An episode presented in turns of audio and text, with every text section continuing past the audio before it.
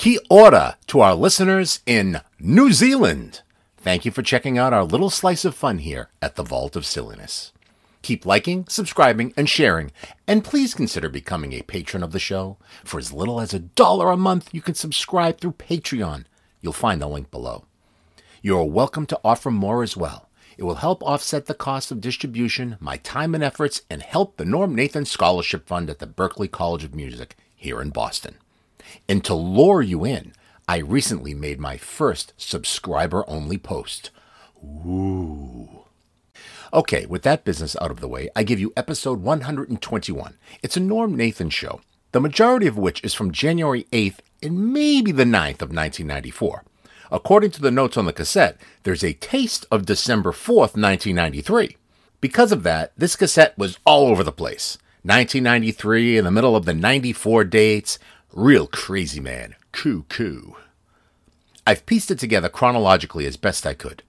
It appears that December show was the one affected by all the technical issues that Norm briefly discussed in a previous episode. Today's chosen title will be A Slushy Great Adventure of a Show. We begin with December 4th, 1993 the night of technical difficulties, with a Jack Hart traffic report that has a section of said trouble, and you can hear the smile in Jack's voice as he soldiers on. Daryl Gould with an intro to another report from Jack. Then Jack and Norm lament the cancellation of the dumb birthday game because of all the problems and glitches. And Jack makes a statement that I'm still trying to figure out.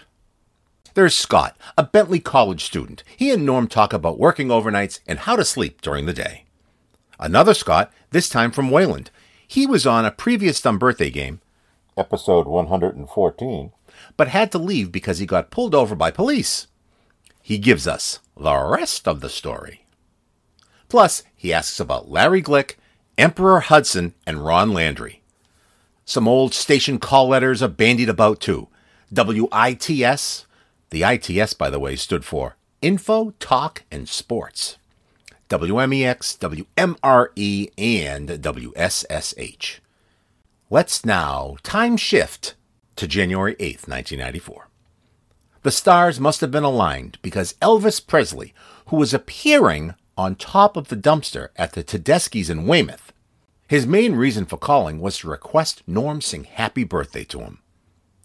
Norma from the North End the old Howard Theater, candy hawkers selling naughty stuff with double entendres, and cats and dogs round out her call. Chris in Pennsylvania. Jason Robards is sexy, and Norm looks just like him. She kindly inquires of the whereabouts of I. Norm gives her the lowdown and reveals just some of the things we do together off the air. And more cat talk with added raccoon fun. The next caller had some jazz questions about the Nat King Cole trio, but the call is cut short. Now let's hear from the lovely Helene from Belmont. They talk snow, sleet, windshield wiper issues, and great adventures. Joan talking Mac Davis, Elvis, and more. A great call with our good friend Rick from Pennsylvania, with more on Mac Davis, the TV production of Gypsy, and Tip O'Neill. His call is interrupted by Lou Ambrosino with an icy traffic report, but we do get back to him. We move on to Vivian, whom Norm left momentarily speechless. Bob reads Boston Shade of Green in a passage from The Seagull for Tip O'Neill. Fred from New Jersey and his crazy cats, Ritzy and Tiger. We also learn that Fred enjoys telephones and has multiple lines at his house. Other schlunk. Norm has learned special skills from his time in the Orient. Profound statements that make you want to throw up. Peals of laughter engineers climbing all over the transmitter. Vitality! Norm sings his high school fight song. Years passing under the bridge. Looking your age. Historic romances, spending the night with Helene, and Norm bringing his jammies. Riding Phoebe Snow. Ringing phones. As for commercial content, we get the first sentence of a few sponsors to just whet our appetite. Episode 121, a slushy, great adventure of a show slides to your ears now. And as you approach the south, uh, the Prudential Tunnel, they'll be there for the next several hours to watch out for them. Sumner and Callahan tunnels, one lane in each remain shut down until just about 5:30. Outside of the city, routes 128, 495, and the Mass Pike doing well. I'm Jack Hart, WBZ 24 Hour Traffic Network. And we go to WBZ's Jack Hart. Well, thank you, Daryl. We are still dealing with work crews inside the Sumner and Callahan tunnels. One lane in each remain shut down just for some uh, some minor. Uh, Light maintenance watch out there on the Mass Pike heading westbound just before the Prudential Tunnel. More work crews to deal with. 128, 495 on the Mass Pike doing well. Do remember that a little bit later on today, we will see plenty of people heading towards the Prudential area to uh, witness the Christmas tree lighting. The, that will be at 5.30, but roadways will be affected in around the Prudential building between uh, just about 4 o'clock and 7 p.m. I'm Jack Hart. Game, as you well know, because you were an integral part of all of that. Yes, indeed. And Tony Nesbitt was uh, would have uh, been playing the game, and it would have been a whole lot of fun. Uh-huh. But we uh, seem to have had some technical problems today. I see. Uh, our computer was down. I, if I, I, I, won't go through the details. It's too ugly, uh-huh. and there may be some children listening. but uh, but that was the reason we eliminated. I don't today. know how I'm going to get through the week. Well, a lot of people usually get their fix on the dumb birthday game, and they probably won't have a good time of it either. It's like coffee in the morning. You don't you don't really spring to life until you've had that cup of coffee, and so it is uh, with the birthday game. Yeah. You don't really spring to life for the week without the birthday game. It's kind of an empty, dry kind of something missing kind Mhm. of feeling you have in your to the depths of your soul. Absolutely. I know it. I know. It's it. It it hasn't it hasn't been easy for me either. Uh-huh.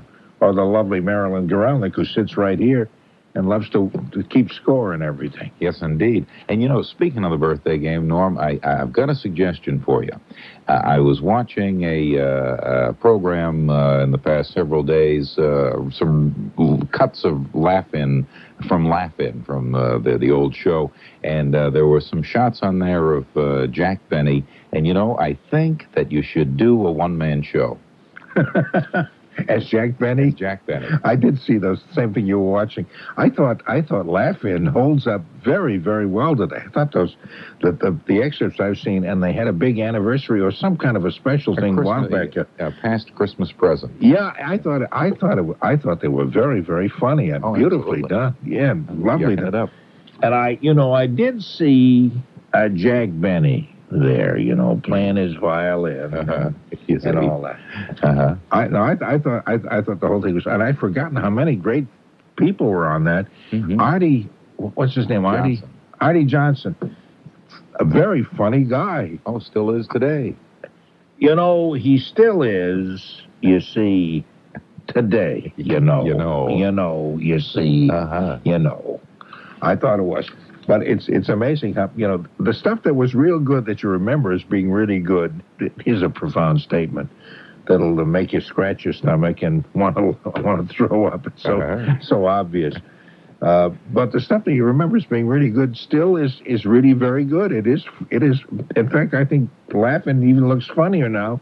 Maybe because a lot of funny things are not so terribly funny anymore. Uh, you might be right. That was, I, you know, of course, I saw it when I was uh, but a but a youngster, knee high to a grasshopper, and didn't understand most of the jokes at the time. So now I can, I can scream with peals of laughter uh, anew. Oh, that is the most pompous speech. And now I can scream with peals of laughter anew. Oh, my. hey, but anyway, I did want to talk to you despite the fact that we did postpone or, or cancel the dumb birthday game because of inclement weather. I see. or whatever the reason was, because of inclement equipment and a whole bunch of uh, technical people who are climbing all over our transmitter. Uh-huh. Uh, well, I, I shouldn't bring that up because nobody will know quite what I'm talking about, Mhm. especially the engineers who are climbing all over our equipment. anyway, nice to talk with you. I'm sorry that we're going to miss it. We'll, we'll have to play it next week. Indeed. However, later, late, come closer. I don't want Mhm. everybody to hear this Yes. because they're liable to get too excited. But later this month, Mhm. I think the week before Christmas, or maybe the week of Christmas, or somewhere. Uh, I'll be sitting in for Bob Raleigh again the entire week, and so Ah. we'll have we'll have fun. We'll be able to do the dumb birthday game a whole lot of days. Well, you know, I will need to save up you know, once we do, if we play a week's worth of birthday games, I will need to save that energy for for a time such as this. You know that that I could, uh, if I had known enough to save it during the Thanksgiving week, I could just pull that energy and that that vitalization out of my pocket now and be saved. Huh? I don't know what I don't know what it is you just I heard somebody call last week and somebody there's some, some guy calls who talks just like you does. I do. see. I think during the reign of uh, of uh, President uh, George Washington, he who hath and he goes on and on like this, never gets to the point, and you don't know what the hell he's talking about, and he probably figures he's a great orator. I'm not comparing you with him because you make sense. sure, Huh? Huh? What'd you say? sure. Okay. anyway, I hope you have a great weekend, and Well, we'll talk to you. We'll talk to you very soon, and we'll look forward to that week Mhm. when you and I and we can be reunited again with the uh, with the games and all that kind of stuff. Yes, indeed. Okay. Meanwhile, get back to your room and just be quiet. Okay. Being up all night. Well, at first it was kind of tough. I, I did an all night uh, jazz show way back in the uh, 50s and 60s, and at first it was kind of tough because I had been up all night like that. Except, you know, as I was I was young then, and as a kid you stay up during New Year's Eve. You know, because you you say you can't tell your friends you went to bed at 12:15 a.m. on New Year's Eve, so you stay up and and all that. So that's the only time I ever did. But then when I start working all night, it was tough. It took probably eight or nine months, and I was working six days a week before I really got used to staying up late at night. Uh, to the point where three o'clock in the morning was as comfortable for me as three o'clock in the afternoon would be for most other people who work days. So I'm kind of used to that now, and I've worked nights mostly. But uh, now it's a problem for me to stay awake at three o'clock in the afternoon. That's when I really get tired. You, as long as you can sleep. Uh, the problem is not so much staying up at night. The problem is being able to sleep during the daytime. Do you have a problem with that? Well, I well, like I said, now I've changed to having to get up uh, early in the morning.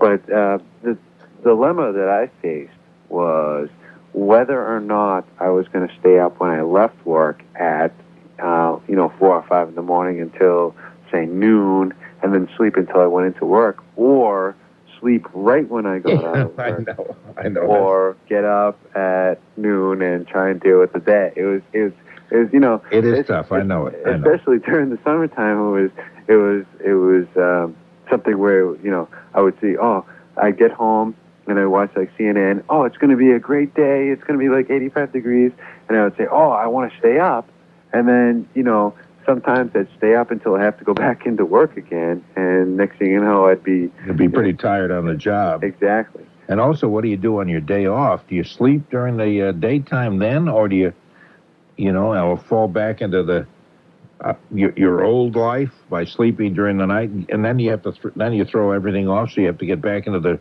routine again when you go back to work. Uh, I don't know. You, you have to kind of resolve that. What I what I do when I'm working any great length of time probably is to is to sleep during the day when I get home for a little bit and then get up during the midday and then take a nap before I come back in again. You can So do you sort split of split, sort of split it up, yeah. Yeah.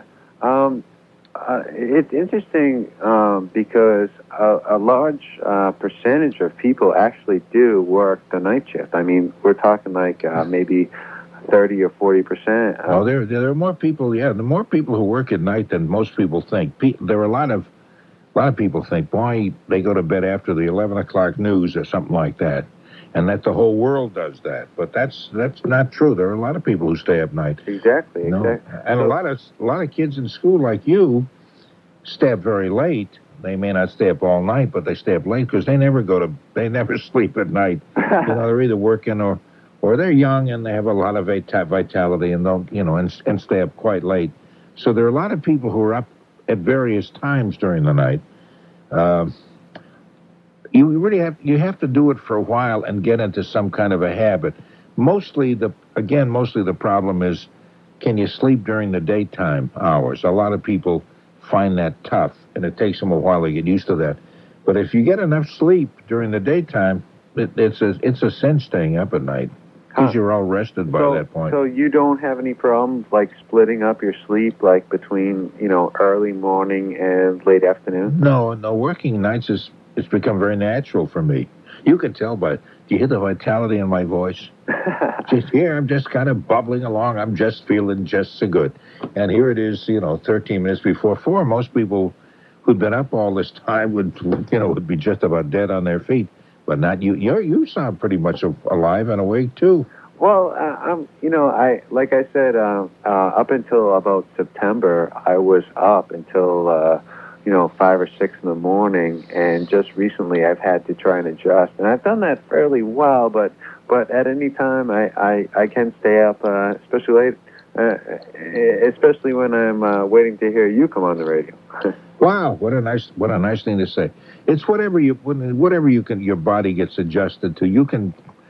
I mean, I suppose there are some people, and they, if they work the night shift for a thousand years, could still never get used to sleeping during the day, and that's kind of rough. Also, another thing that I hear uh, on CNN is uh, those people who do um, work at night, they they don't sleep as well during the day. And I don't think they sleep as much. I think that's true. I th- I think you, if you sleep at night, I think you probably get more sleep. You know, more hours of sleep than you do during the daytime. That that's true. Except you're coming into the the, the uh, winter months. You know, when the weather is cold and kind of rough, and there's a lot of darkness now. So I think it's easier to work the night shift now than it would be during the summer, where the out when you know the you kind of feel guilty about sleeping because you feel everybody's out doing something. The weather is beautiful. You might be at the beach, and here you are wasting time sleeping. I think psychologically, it's it makes it a little tough. Oh, I, you're absolutely right.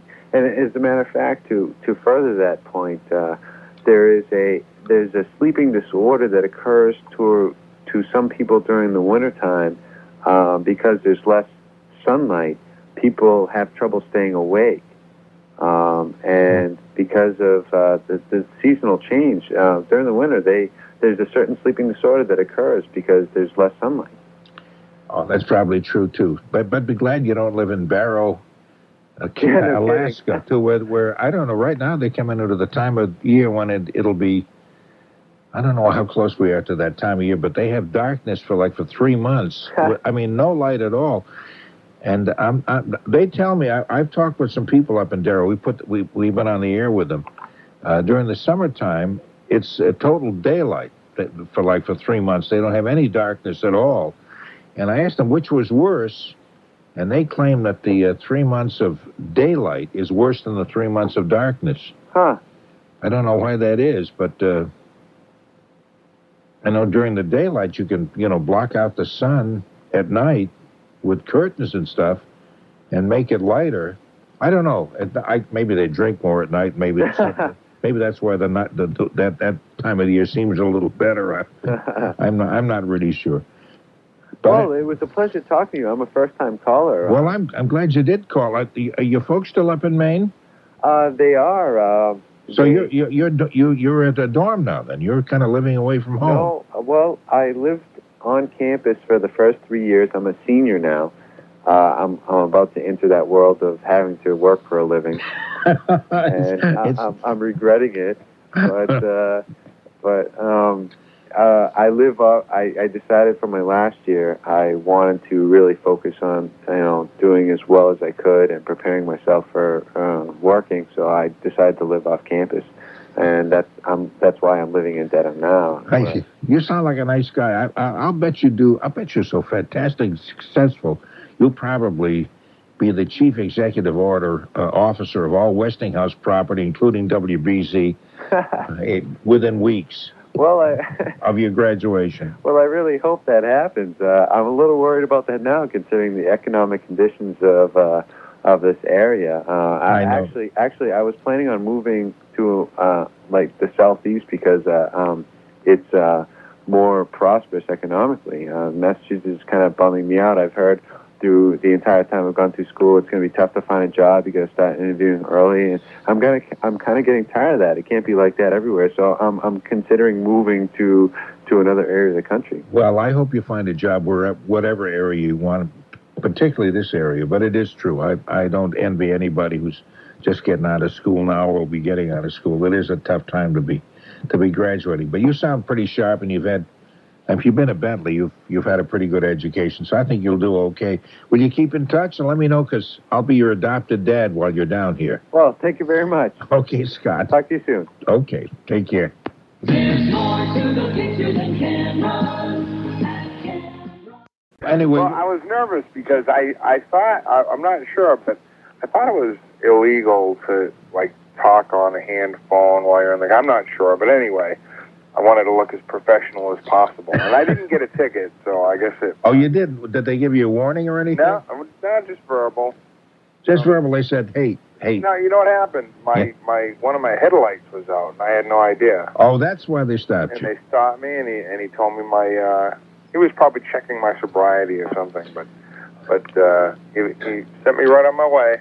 So it was nice. Oh, that's that's really good. Okay, and what you have to send it? You have to send a card into the registry or to the police or No, something no. saying you had it repaired. No, not at all. He just said you ought to get that. Uh, you better to get that taken care of, and I did.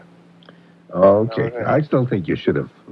I know, I know, it was kind of t- a tough decision to make. When you see those lights flashing in back of you, Ah, I turn, I, I turn into water. you get the adrenaline. Oh Yeah. God, I get, you know, I really.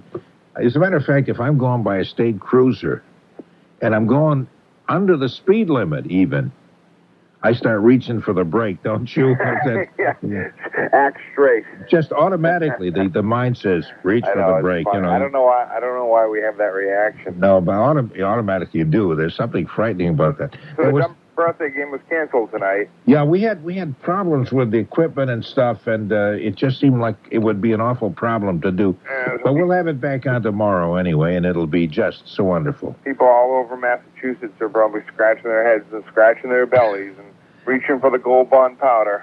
That's right, and they're probably saying, I don't know, there's something empty about this night. yeah. What is there missing from this night? I don't know. Norm, I had a, que- a couple of questions here. I don't know if you can help me. Um, I'm going to try. I was wondering about a, a couple of broadcasters that I used to listen to when I was a kid, and, and I was wondering if you knew whatever happened to them.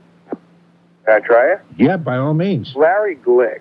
Larry Glick, of course, was here, and he was over at uh, WHDH in his later years, and he is pretty much retired from broadcasting, but he still he still uh, does his hypnotism stuff, and uh, he he's uh, he uses that to help people to stop smoking, and Okay. works with his wife and her shop and all that kind of I stuff. I was looking through uh, some uh, collection of things you know, I've accumulated over the years. I found a Glick University T-shirt and uh, one of his record albums oh yeah, that I Yeah. saw. And the, the other one I was wondering about was uh, Emperor Hudson. Oh boy, that goes back a bit. Now I don't know where he is. Emperor Hudson was on, was not on I don't this. know what station he was on. but No, I, he was I, on WMEX, I believe, at Yeah. one time. I bought like four of his record albums, Hudson and Landry, and they were very funny. Oh yeah, it wasn't MEX. They called it something else at the time. W was it Uh, ITS? ITS. That's it right. ITS? ITS, Information Talk Talk, and and Sports. That's right. And he was. That's right. He and Ron Ron Landry. Ron Landry, yeah. Yeah, he must be in some of those albums, isn't he? That you have. Yeah, they're they're all Hudson and Landry. They're Hudson called. Hudson and Landry. I have four of them. Yeah. Now he went. He went back to California. The last I'd heard, but I don't know whether he's still on the air out there or not. It was I- very funny. Yeah, he he uh, he attracted a a good audience at a station that did not have much of an audience. No, it didn't, did it? No, but, did but that become Emmy? Well, that was MEX. that had been MEX. It became that. Then it became And then W- the MEX W. again. Yeah, in between there was WMRE, E, the memory station where they played uh, older songs from the 30s and 40s. Then it went back to MEX, and now it's, I think it's WSSH Wish I'm AM. Not, I'm not AM. sure. Yeah. I'm not sure. They just uh, simulcast the same program that the so Wish Larry Wish is retired.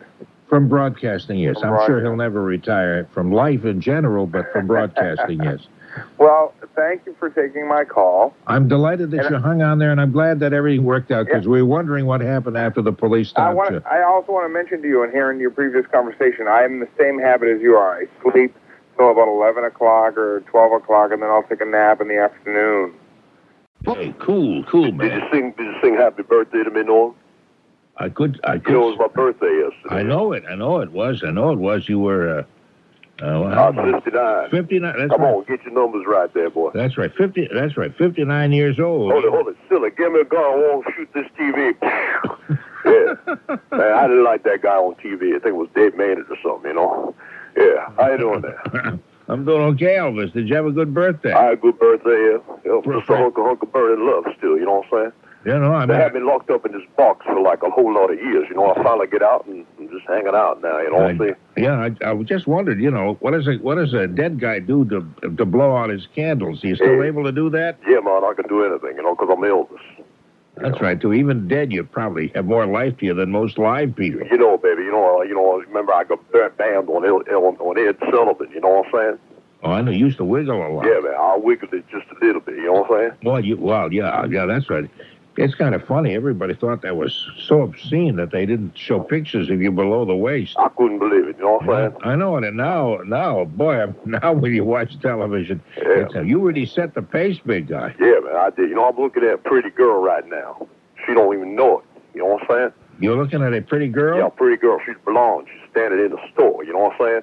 She don't even know I'm looking at her, but she's pretty. You know what I'm saying? I should sing "Can't Help Falling in Love with You" or something to her. You know what I'm saying? Now, where, now, where are you right now? Because people say you show up a lot of places. Yeah, man, I'm hanging out at Tedeschi's in Weymouth right now. You know, oh. I just got done doing my gig, you know what I'm saying? And I just came into Tedeschi's, man, and I, I'm hanging out here.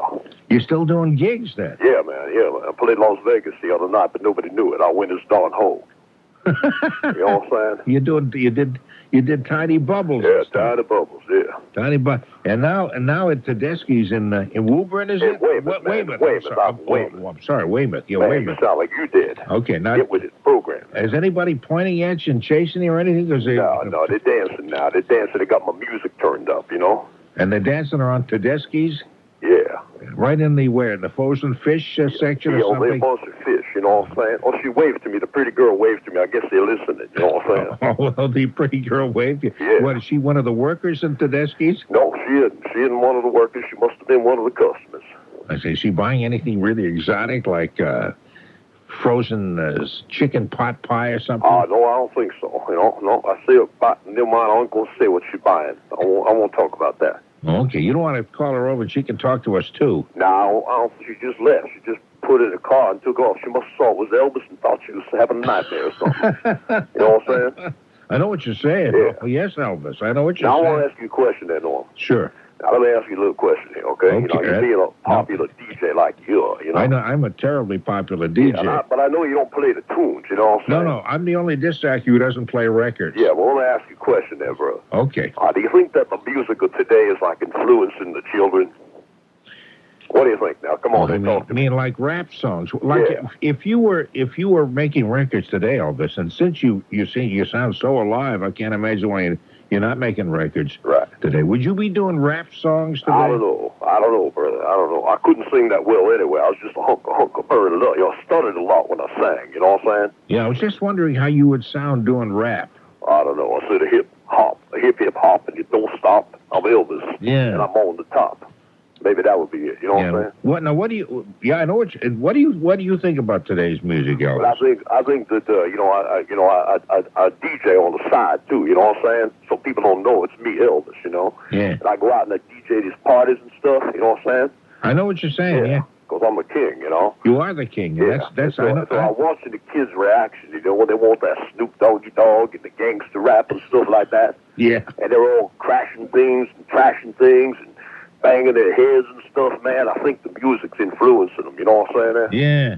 Yeah, so I want to know from you. So you get well, you you you because you work among the kids. Yeah, man, I'll Uh, do that. You know, and you you have a background in music, even though these kids obviously don't know who you are because you go in disguise. That's right. Uh, so right, so I'm you They don't so- know that. yeah, so you would have a better idea about that, and you feel that the music is influencing these kids badly in a, in a bad kind of way. That's what I think. You know, I do a lot of bar you know what I'm saying? And the bar mitzvah kids are not like they used to But I just I just did one tonight, you know. I won't say where because people might know that Elvis was there, you know what I'm saying? I know what you're saying. But Yeah. they uh they uh you know they they want to hear that that gangster rap stuff and then they trash everything you know like you pass out maracas for them to do the conga they throw them on the ground they stomp on them and everything Yeah. You know what I'm saying? They never did that when I passed my scarves out. You know what I mean? What do they do? Do they then throw chopped li- that chopped liver stuff all over the place and Yeah, everything? man, they do that too. Yeah, they Yeah, yeah, yeah. As soon as because they, they get all worked up, they they just go nuts. Yeah, dudes like the girls used to go nuts, but I gave them scarves. You know what I mean? They were sweaty and stuff, but they loved them. You know? Yeah, they throw the yarmulkes all over the place. Yeah, well, they don't even wear the yarmulkes no more. Oh, that they really have gone to hell. That's what's happening. Yeah, they're going down. You know? Oh yeah. Yeah, man. I don't know what to do. But anyway, I want you to sing a little happy birthday. I know it's the ninth, and yesterday was the eighth, but I want you to sing me a little happy birthday. I want to hear from you, Norm. Okay. You personally. I want no singing chorus or anything. I want to hear you sing. I want to hear those those golden pipes of yours. Go for it. Okay, okay, okay. Uh, any special way you want me to sing? You want me to I sing like? want, sing, I want you to sing it like I would have sung it. Oh, no, I can't do that. Yeah, only, do it. Come on, No, only only you could have sung it that No, way. come on. Give it a try. Come on. Okay. Happy birthday to you. You wouldn't have sung it quite No, that way. No, I guess you would know. Birthday. Yeah. Try that. Try that. Happy Happy birthday to you. You know what I'm saying? Yeah. Happy birthday, dear Elvis. Yeah, baby. Oh, yes. Happy birthday. You know what I'm saying? Happy birthday to you. And then you gotta say, "Hey, Silly, give me a gun so I can shoot those candles out." Oh, yeah, that if we do that, you're going to shoot the candles Yeah, out? I don't blow them out. I'm gonna shoot them out. No, you were never a violent guy. You wouldn't do that. No, I you, used to shoot. I used to shoot TVs. You know. I suppose you can't. Again, you probably have trouble blowing the candles out since you're dead. Well, you know, you know what I'm saying. I got a lot of air. You know, like it's like the skeleton. You know, and the air flows right through the lungs. You know, go right out the old mouth. You know. I know what you're saying. Yeah, yeah, yeah. You know what I'm saying? Yeah. Well, saying? I because I, know what you're saying too. Yeah. Okay. Well, what we know what we're saying. Well, we're saying it. We're saying it all right. You know. We're saying that we're finally saying stuff that really needs to be said. You got it. You got it. And I hope everybody across America is listening and understanding what we're saying. You know what I'm saying? they probably are. All right. Well, listen, man. I- I'm I'm out of here. Elvis is leaving the building. You know what I'm saying? Yeah. Okay. Hey, you kids, Tedesco's. Uh, oh, te- is it Wait a Tedeschi? minute now. Come on. Now, Tedeschi's way. He said Tedeschi's mine. We got a guy in here. He's waving out there now, man. Okay, Tedeschi in in Weymouth. Yeah. That's that's that's where the crowds are going to gather They to all to be here. Yeah, we're going to do a concert. You know what I'm saying? Right in front, right in, right in the store. No, I'm going to stand on top of the trash barrel out here. okay. You know what I'm saying? I'll have everybody put their car lights on my on my, my skeleton, you know? You know what I'm saying? I'll pass out scarves. Okay, that'd be good. Yeah, because they could need it because it's, it's cold. It's winter time. Oh, it is cold. Yeah, you must you must be dressed up very warmly then. Well, not really. I don't need it. You know what I'm saying? Oh, that's right, because you're dead. I keep Yeah, forgetting. right. Yeah. Come on, give her the program now. Okay. All right, now, listen, this is Elvis, and I'm leaving the building, all right? Okay, and happy birthday again, uh, Elvis. Thank you very much. Take care. Bye bye. Thank you, ladies and gentlemen. Thank you. I think. Thank you very much. Eh? How many programs can claim Elvis Presley called them, eh? Let me see. Who else we talked to? Let me see. Anything will be anticlimactic after that. Uh, we'll go to. Oh, here's something not anticlimactic. Why, it's Norma in the North End. Morning, Norm. Good morning, Norma in the North End. I think it's so nice of Elvis to take time out for as many gigs to call you. I would think so, yeah. Oh, gosh. Don't get calls from too many dead people. he was really something. He sounded a lot like him, too. It was kind of scary there for a while. You were a good sport, too, to sing happy birthday to him. Yeah, especially since yeah, especially the way I sing. But uh, yeah, he's he's a he's an interesting guy. He works as a disc jockey at uh, various functions and He's stuff. funny. And he's he's funny. He's never done that before. What's doing with you there, Miss Lady? Well, uh, you were asking about uh, the uh, theater that they mentioned in that movie, and it was the Old Howard. Oh, that they that oh they mentioned Gypsy? oh oh in Gypsy. Yeah, oh with uh, yeah. Bette Midler. I never even thought about it being a burlesque. Of course it would be. Yeah, Yeah, Old well, Howard. yeah, that's right. The old Howard. Sure, I've been. uh, I've I- been there. I saw Gypsy there. I saw Lily St. Cyr and Choreo and Sally Rand there.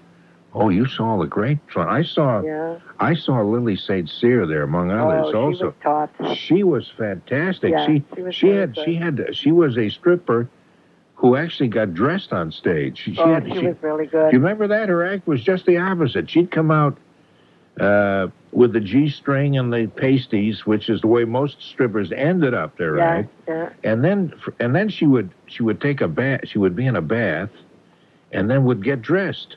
I think if I remember right, didn't she have a parrot or something in her act also? I'm, I don't remember that. I don't. That could be. I uh, forgot. I remember but she was a beautiful woman, and it was it was so sexy watching her get dressed, which sounds kind of silly because normally it's just the other way around. The colors around her were like blue, uh, like um, purple and red, and like dark red and light red and rose colored. Those pretty And, colors. and, yeah, that could be. Now, who did you go to the uh, old Howard with? Actually, With other women or well, you knew I was married twice, and actually, two weeks before each each wedding, I went with my uh, your husband to be? my maid of honor and Oh. my best man and my husband to be. Oh, I see. Okay, this was kind of to celebrate the upcoming wedding. Well, more or less just to go, you know, for the heck of it. I know it is kind of funny as I think back on the old Howard days. We we thought we were just so terribly naughty. Oh, oh it's we naughty? and it, it wasn't. It wasn't anything. It wasn't anything. I mm. mean, at them now it would. And people would sit there yawning, saying, "When is? When are we going to get to the dirty part?" and because we thought it was that was the dirty part. And remember when they would tell you they had these little bags, and they would tell you in one of these bags there is a, a watch, and you would you'd pay I think it was fifty cents for the bag. That's how they sell these little bag of candy. Oh, they had a yeah, they had a little grab. Yeah, a group, a group, a group of things. They had a wallet with or without a dollar bill. Yeah. in it, some of them, and they would have a set of dice. You hold these dice up to, you'll see a couple in the when you hold them up to the light, and and they're not playing pinochle. Let me tell you. And uh, you know, and Hershey's bars with or without the almonds, and uh, magazines that uh, we could not sell, but nobody says we cannot give them away. These were the candy hawkers who would come between acts, and they were they were funny. There was a movie that uh, that. Uh, I believe featured that among others was it was what was the movie was called the night they closed Minsky's, which was a you know legit movie. I I, I don't remember that who was, was in that. Um, I think that was I, I forgot the guy who was married to, to Lauren Bacall after Humphrey Bogart. Isn't that an awful way to remember him? Because he's done a million movies. Oh, it wasn't Well, Jason Robards, was it? Yes, Jason Robards. Jason Robards. Jason Robards Yeah. was, I believe, was in that movie. Plus, I remember coming across a an LP, a long playing disc for people who think that compact discs started it all, and uh, and they had a burlesque. It was an album on burlesque, and and one big cut on it was the Candy Hawker, the guy who was doing just what I was Yeah. doing there with that kind of Yeah. business. Because that, that's really an American classic. That Mm-hmm. was so hokey and awful. It was kind of funny. And I remember one of the candy hawkers was a kid who graduated high school with me. And this wasn't long after high school. You must we both probably were on 19 or 20. And he's up there and I thought, there he is up on the stage selling all this dirty stuff. Whatever happened to this man? And here I am in the audience listening to it. So whatever happened to me? And all those were just funny days. One, one of the uh, one of the classic things that they used to say, there was always a girl that said, "Meet you around the corner in a half an hour." That's right. Meets her and then they do the bump, you know. yeah, that's right. And uh, and so I, uh, yeah, there were there, there were yeah, there were a number of other other things. There was a, uh, let me see. Uh, so I uh, I threw my shillelagh up to the Queen's box, and everybody would gasp at that one. This was, this was the this was the famous bullfight scene. And, uh, and uh, everything was going to double entendre kind of stuff. They never they never used a dirty word or nasty word or obscene word at all. and, and when you think about it, it was innocent compared to today. Oh, oh, it was. Yeah, that's right. It really was. It was terribly Very innocent. much so. But- I wanted to talk to about that uh, man's cat. okay, can you hold on and we'll do that after the news? Would you mind? No, I don't mind. You're a lovely person. I'll tell you what. I'll meet you on the station right, right after the news round the corner. Lou Ambrosino, I believe is the way it's pronounced. The WBZ 24-hour traffic network is proud to introduce Lou. Oh, and And uh, if you do well, the job could be yours, but I can't. I, you know, I can't promise. no guarantees. No, there are no Okay. guarantees in this business. We're looking over a whole bunch of you guys. Just a one report contract, I take it, right? Well, if no, if I- you like this one, I get to do the one at 130. Uh, that well, we're gonna uh, we we might do that if we if we don't uh, we don't hear enough of you to make a a, a- a really intelligent judgment. we'll have you do another one at 1.30, maybe at 2, and maybe just keep going right through the night. And then come to some kind of a decision sometime on what am I talking about? I don't know. I don't know. what I'm saying you Well, we- probably you probably got about eight million cars holding up traffic and backed up for miles, and I'm I'm sitting here just running off at the mouth and wasting time. Shame on me. Oh, well, normally, Norm, it uh, usually lightens out about this time, but uh, not the case. We uh, got more problems out there. First off, uh, the WBZ Cell 1 phone force reporting a water main break along Route 2 eastbound at the Pleasant uh, Street Park Avenue exit in Arlington. Ooh. Oh, that sounds awful, doesn't it? Yeah, forget Yeah. that. Forget I mentioned that. Okay, tell me about the cats. Well, just to let let you know, like a preface of what my cat was like. He was very, very, very agile, very, very frisky, very, very uh, loving. He used to run down the hall half past six in the morning with my dog, and they would jump on my husband, and the dog would lick my husband's face while the cat purred in his ear to let him know it's breakfast time. This is the kind of a cat I had, and he would, uh, you know, if you're sleeping, he would get in the back of the crook of your your leg in the back and sleep with you and he'd get on you if you were sitting there watching TV, come up and cuddle in your lap. Then all of a sudden, he just stopped. You couldn't get near him. If you went near him, he hissed at you and everything, just like this cat is doing, right? Hmm. And one day, he got up and he got on my lap. And I said, oh my goodness, I said, the cat's back to normal again. On, on the side of the cat, I noticed there was a hole. And he had been licking at it. And I took it to the hospital because, I mean, it was broken right through the fur. And I took him to the vet, and the vet said that uh, he had had an abscess. And this, this doesn't mean that this man's cat's got an abscess. This is just what happened to my cat. Hmm. And that uh, when the when the abscess broke, the pain was gone, and the cat uh, the cat would take care of itself. He didn't have to. We didn't have to do anything for it. The cat took care of itself. Oh, But, uh, that's what happened. could be some kind of uh, some kind of ailment or something that's bothering the cat. And uh, under the fur, you couldn't see it. Yeah. But when it broke, course, it broke away, and it, it and it was licking it and taking care of it itself. Oh. So Well, it might. Well, that may very well be the answer to this it this doesn't other have problem. to be, but it's just Could. It's a possibility. maybe because that cat was really. We we let it out all the time, and there was two German shepherds, and they couldn't catch that cat. We lived in a project at the time, and the kids used to call my cat the fastest cat in the east. Huh. You want to know how frisky he was? How frisky was he now? The lady next door had two Siamese cats that she treasured. Okay? They, she never let them out of the house. Those cats had kittens, and they were orange striped with cross eyes. The Siamese cats had kittens by my cat. Oh my goodness. And some of the ladies said that you know you know those uh, screens that you put on half the window Yeah. and you can push them sideways. Yeah. They said that my cat was pushing the screen sideways, and the two Siamese cats were pushing it too. They helped him get in. Oh, oh, oh they were. They were. It's a devil. I shouldn't like laugh because she was devastated. She wanted the cats to have purebreds. You know, Yeah. she Well- was she was really upset about it. Well, uh, we'll have to leave the story on that unhappy note. Yeah, And your vicious cat yeah. Impregnating, she going did- around she did- impregnating. She did bring me a note over, and she said it was uh, a summons to court with a paternity suit for my Hmm. kids. Hey, take care of yourself. Hope you. I have- hope I hope that isn't the case, but I'm just telling you what happened to me. Okay. Okay, Thanks very much. bye bye. Bye bye.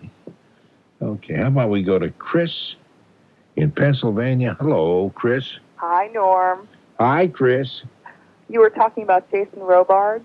Yes, I was talking about Jason. You, you're eavesdropping again, you devil. I know. You know, I think he is one of the most incredibly sexy men there are alive. Do you? Because I think he's a superb actor. I never thought about the sexy part, but that's interesting to get your feeling about that. Well, I've heard you look a lot like him, so, well, you know what I mean, Norm.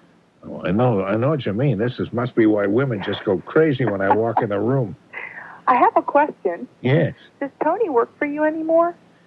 I mean, don't get me wrong. The producer that I talked to was not only competent, but he sounded like He was a pretty good-looking guy. Oh, Sid How's Whitaker, for yeah. buttering up the producer, Yeah, that's that's really sucking up to him. I tell you, that's really nice. Yeah, that's Sid Whitaker. No, Tony works an earlier shift. He works six to midnight now Ah. during the week, so he works mostly with uh, David Brudnoy, but he, he still books a lot of the of the guests that we have. Uh, he uh, he books them for this program, and I talk to Tony, and very often he'll hang around and do the or call in and do the dumb birthday game with us. So we're sort of still connected in that sense, but but I don't do the program with him anymore directly. No. Well, he's a nice guy. Yes, he is. Oh, Tony's a great guy. Yeah, no, and we're we're friends. Uh, off the air, of course, we we go to the same nightclubs and they date the same chorus girls and everything. I have.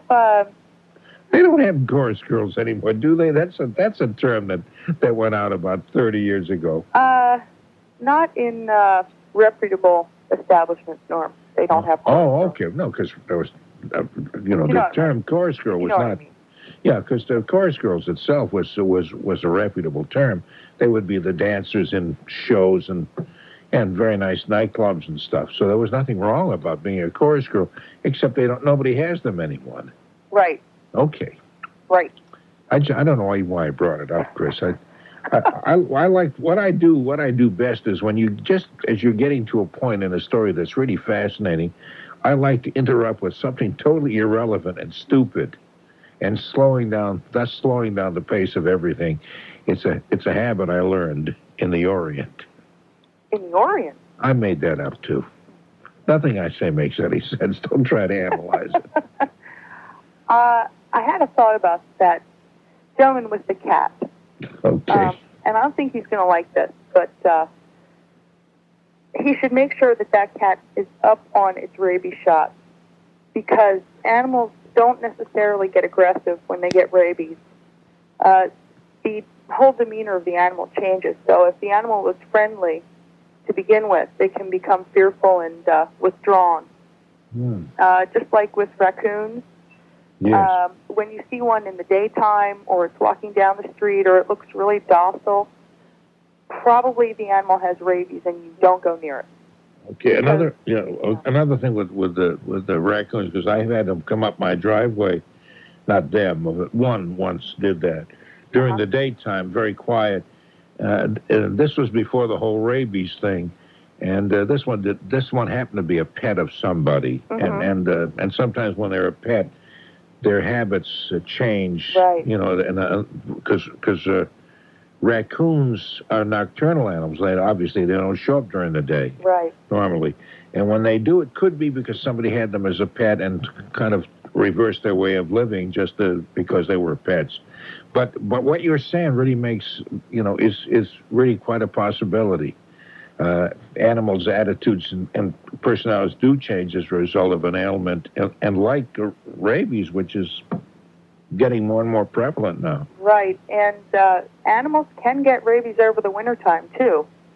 You know, I mean, uh, the skunks and the raccoons and possums, they don't go away, you know. Yeah, So you have to be really careful about that. Yeah, that's a good point. And unfortunately, they don't have a test for rabies that, you know, a blood test or a saliva test. They have to uh, euthanize the animal and then test the brain. So, So they have to kill the animal first before they can tell whether it has Yeah. rabies. yeah. Oh, isn't that awful? I didn't realize that. But, uh, you know, it's either that or you're putting yourself and your family at jeopardy, in jeopardy, That's you know? right. Well, yeah, he So- said he can't even get close to the animal, though. The animal won't let him touch him. Hmm. Uh, I, I don't like the way that sounds yeah, at all. Yeah. I really don't. And he did say that um, before that, the cat was uh, just a wonderful cat. Yes. Hmm. Very yeah, that is. affectionate. Uh, see, I'd really be concerned about that Yeah. because we've had um, in the past year, they there have been um, a few little children that have been out in their backyards, and all of a sudden, uh, they had a rabid fox around here, and the fox. I mean, the kids didn't even see it. It just ran up into the yard. One jumped over a fence and just attacked the, the little kids. You know, Mm. so we had a bunch of little kids having to have Yeah. What what what happens? Yeah. What happens sometimes, which is frightening, also, is a say a rabbit, raccoon, can get into a tussle with a cat now or a dog. Now the dog may have been immunized against rabies, Right. so the dog is protected, but. Uh, but it- but the the uh, it might have been licked by the raccoon or whatever, so that when you when you touch the dog's fur, you can transmit that disease, the uh, rabies, to yourself. Yeah, Just depending through on the- how fresh it is. Yeah. Just through the you know through the fur. Now we've had a, a case like that in, in the town I live in, and they're not sure that uh, a little a boy who may have touched this dog, uh, who had some of that rabies on him, Uh huh. might not have been thus become infected. I mean, there's a little fear about that right now. Yeah. Yeah, this So this whole thing, the whole thing is is quite serious, and I think people who live in the city who are not aware of, maybe are not are not close to this kind of situation, are not aware how how really frightening it is to a lot of people who live not even out in the country, just any suburban area, any place where there are animals. I suppose it could happen in the city too. Of oh course. yeah. I, you know, I was just about to say with uh, with the boom in population that's been coming up um, in the rural areas, you know, the animals have to have some place to go, and I mean, geez, sometimes you have deer walking down the city street and stuff like that, and uh, you know, cities are full of trash and garbage, and hey, that's what those little raccoons go for. Yeah, no, that's quite true. My mother had one on her doorstep, a raccoon, and uh, this thing was beating itself up against the glass. So she called the police, and uh, they wouldn't come up to get this raccoon. It was like three or four in the morning. So finally, they sent this guy up, and he wouldn't come near the house. And finally, my mom had to call a friend of the family to come and shoot the raccoon. You know, and the police officer, of course, is telling you how to do it the right way. You know, but it, she said it was really funny because this police officer looked like he was about to pass out. I know. You know, it's it, we call the police for everything, though. You know, I I sometimes I really feel so sorry for them. They get called in to do any, anything that you don't want to do yourself. Call the police. You know, and well, some she didn't. She said the only thing she could have done is maybe beat it over the head with a, you know, maybe a, a skillet or something. I don't know, but um, she couldn't do it. And she wasn't going out of the house. no, I I don't think I could have done it either. But you want you wanted the police to come and take a shot at it. Yeah, I told her the next time call the game commission. That's what they're for. No, I would think so. The animal control officer in your Yeah. town, that would be the one. And they get called in for some terrible things too. Well, that's what they're for. That's what they do. No, that's true. That's their job. they trap and destroy animals and put them back where they belong and all that kind of stuff. all that kind of stuff. Chris, Yeah. you you're saying such really tough stuff, and you have such a cute little adorable voice that they don't seem to go together. Oh well. Okay. hey, I hope you have a great. I hope 1994 is a fantastic year for you. Is It has still- been so far. So far, good. I just wondered if it's too late in the year for me to wish Happy New Year to people. Oh no! Happy New Year, Norm, Happy New Year to you, Chris, and Merry Christmas. and Merry Christmas to you too. Take care of yourself. Okay. Bye bye. Bye-bye. During the colder winter months, people don't think about making exterior home improvement. Right, everybody is well. Good. Haven't called you in, in a while, but uh, I thought I would call you tonight because you're the jazz expert extraordinaire, and, well, don't overdo that, but I do like jazz. Yes. and I I want some information if you can help me. Okay. I have sort of a running bet with a guy at work. Can you tell me, Norman, who were the members of the Nat King Cole trio and what did they play?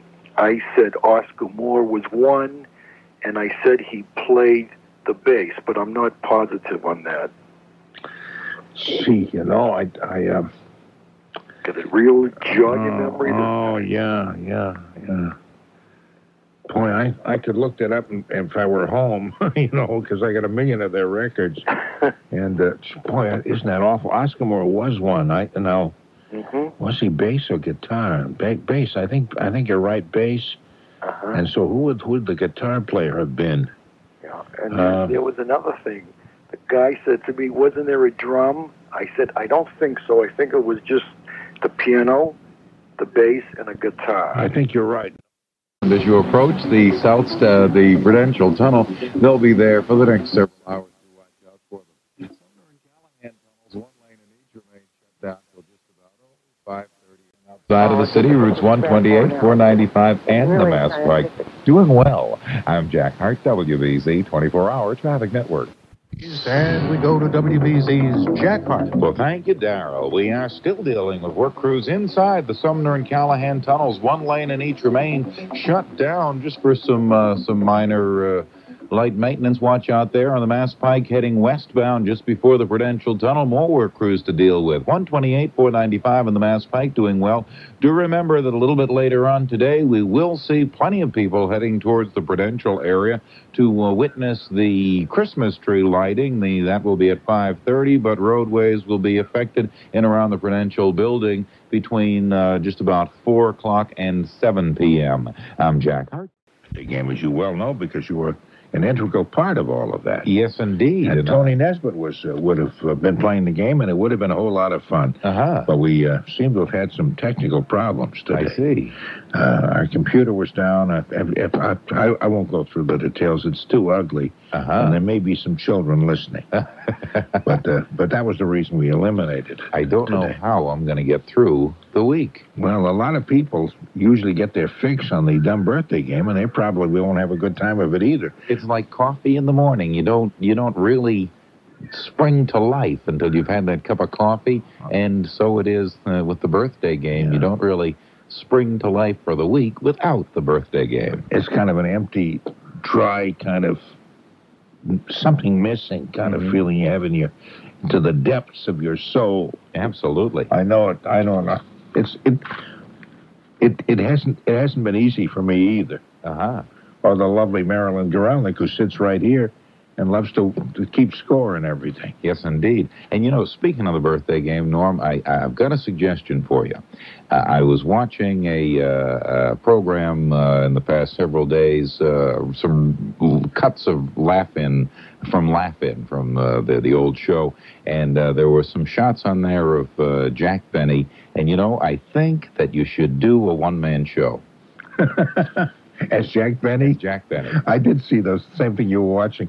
I thought I thought Laugh-In holds up very very well today. I thought those the the, the excerpts I've seen and they had a big anniversary or some kind of a special thing a while back. a, a past Christmas present. Yeah, I thought I thought it, I thought they were very very funny and Oh, beautifully absolutely. done. Yeah, lovely. Yucking it up. And I, you know, I did see uh, Jack Benny there, you know, playing his violin Uh-huh. and, and all that. Uh-huh. I no, I, I thought I, I thought the whole thing was, and I'd forgotten how many great people were on that. Mhm. Arte, what's his name? Arte, Johnson. Arte Johnson, a very funny guy. Oh, still is today. You know, he still is. You see, today. You know. You know. You know. You see. Uh-huh. You know. I thought it was. But it's it's amazing how you know the stuff that was real good that you remember as being really good. is a profound statement that'll make you scratch your stomach and want to want to throw up. It's so Uh-huh. so obvious. Uh, but the stuff that you remember as being really good still is is really very good. It is it is.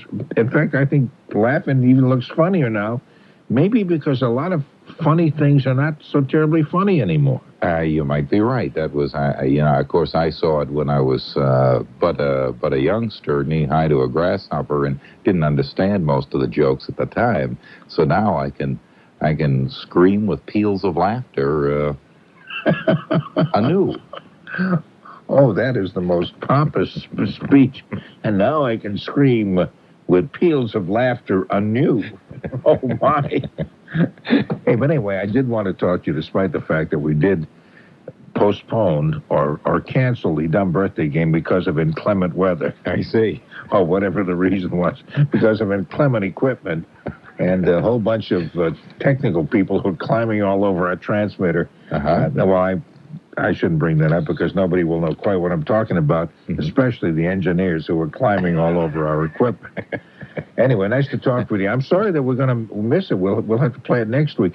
However, later, late, come closer. I don't want Mhm. everybody to hear this Yes. because liable to get too excited. But later this month, Mhm. I think the week before Christmas or maybe the week of Christmas or somewhere, uh, I'll be sitting in for Bob Raleigh again the entire week, and so Ah. we'll have we'll have fun. We'll be able to do the dumb birthday game a whole lot of days. Well, you know, I will need to save up you know, once we do, if we play a week's worth of birthday games, I will need to save that energy for for a time such as this. You know that that I could, uh, if I had known enough to save it during the Thanksgiving week, I could just pull that energy and that that vitalization out of my pocket now and be saved. Huh? I don't know what I don't know what it is you just I heard somebody call last week and somebody there's some, some- guy calls who talks just like you does. I see. I think during the reign of uh, of uh, President uh, George Washington, he who hath and he goes on and on like this, never gets to the point, and you don't know what the hell he's talking about, and he probably figures he's a great orator. I'm not comparing you with him because you make sense. sure. Uh, uh, what'd you say? Sure. Okay. anyway, I hope you have a great weekend, and we'll talk to you. We'll talk to you very soon, and we'll look forward to that week Mm-hmm. when you and I and we can be reunited again with the uh, with the games and all that kind of stuff. Yes, indeed. Okay. Meanwhile, get back to your room and just be quiet. Okay. Being up all night. Well, at first it was kind of tough. I, I did an all night uh, jazz show way back in the uh, 50s and 60s, and at first it was kind of tough because I had been up all night like that. Except, you know, as I was I was young then, and as a kid, you stay up during New Year's Eve. You know, because you you say you can't tell your friends you went to bed at 12:15 a.m. on New Year's Eve, so you stay up and and all that. So that's the only time I ever did. But then when I start working all night, it was tough. It took probably eight or nine months, and I was working six days a week before I really got used to staying up late at night. Uh, to the point where three o'clock in the morning was as comfortable for me as three o'clock in the afternoon would be for most other people who work days. So I'm kind of used to that now, and I've worked nights mostly. But uh, now it's a problem for me to stay awake at three o'clock in the afternoon. That's when I really get tired. You, as long as you can sleep. Uh, the problem is not so much staying up at night. The problem is being able to sleep during the daytime. Do you have a problem with that? Well, I well, like I said, now I've changed to having to get up uh, early in the morning. But uh, the dilemma that I faced was whether or not I was going to stay up when I left work at uh, you know four or five in the morning until say noon, and then sleep until I went into work, or sleep right when I got out of I know. I know. or get up at noon and try and deal with the day. It was it was it was you know It is tough. I know it. I know. especially during the summertime. It was it was it was um, something where you know I would see oh I get home and I watch like CNN. Oh, it's going to be a great day. It's going to be like 85 degrees, and I would say oh I want to stay up, and then you know sometimes I'd stay up until I have to go back into work again, and next thing you know I'd be You'd be pretty tired on the job. exactly. And also, what do you do on your day off? Do you sleep during the uh, daytime then, or do you, you know, or fall back into the uh, your, your old life by sleeping during the night, and then you have to th- then you throw everything off, so you have to get back into the routine again when you go back to work. Uh, I don't know. You have to kind of resolve that. What I what I do when I'm working any great length of time probably is to is to sleep during the day when I get home for a little bit and then get up during the midday and then take a nap before I come back in again. You can So do, you sort split of up split, your- sort of split it up, yeah. Yeah. Um, uh, it's interesting um, because a, a large uh, percentage of people actually do work the night shift. I mean, we're talking like uh, maybe 30 or 40 percent. Oh, there there are more people. Yeah, the more people who work at night than most people think. Pe- there are a lot of a lot of people think, boy, they go to bed after the eleven o'clock news or something like that, and that the whole world does that. But that's that's not true. There are a lot of people who stay up night. Exactly. No. Exactly. And a lot of a lot of kids in school like you stay up very late. They may not stay up all night, but they stay up late because they never go to they never sleep at night. you know, they're either working or or they're young and they have a lot of vitality and don't you know and and stay up quite late. So there are a lot of people who are up at various times during the night. Um, you really have you have to do it for a while and get into some kind of a habit. Mostly the again, mostly the problem is can you sleep during the daytime hours? A lot of people find that tough, and it takes them a while to get used to that. But if you get enough sleep during the daytime, it, it's a it's a sin staying up at night. Because you're all rested by so, that point. So you don't have any problems like splitting up your sleep, like between you know early morning and late afternoon. No, no, working nights is it's become very natural for me. You can tell by do you hear the vitality in my voice? just here, I'm just kind of bubbling along. I'm just feeling just so good. And here it is, you know, 13 minutes before four. Most people who'd been up all this time would, you know, would be just about dead on their feet. But not you. You you sound pretty much alive and awake too. Well, uh, I'm, you know, I like I said, uh, uh, up until about September, I was up until uh, you know five or six in the morning, and just recently I've had to try and adjust, and I've done that fairly well. But but at any time, I I, I can stay up, uh, especially late, uh, especially when I'm uh, waiting to hear you come on the radio. Wow, what a nice what a nice thing to say. It's whatever you whatever you can your body gets adjusted to. You can.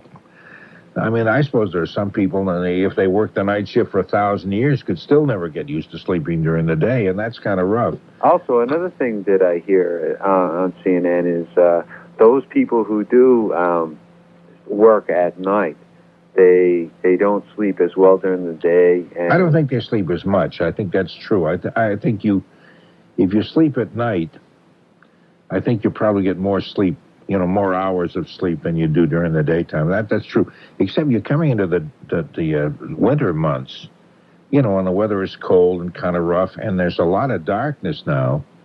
So I think it's easier to work the night shift now than it would be during the summer, where the you know, you kind of feel guilty about sleeping because you feel everybody's out doing something. The weather is beautiful. You might be at the beach, and here you are wasting time sleeping. I think psychologically, it's it makes it a little tough. Oh, I, you're absolutely right. And as a matter of fact, to to further that point, uh, there is a there's a sleeping disorder that occurs to to some people during the wintertime uh, because there's less sunlight. People have trouble staying awake, um, and because of uh, the, the seasonal change uh, during the winter, they there's a certain sleeping disorder that occurs because there's less sunlight. Oh, that's probably true too. But but be glad you don't live in Barrow, uh, no Alaska, too, where where I don't know. Right now they're coming into the time of year when it it'll be.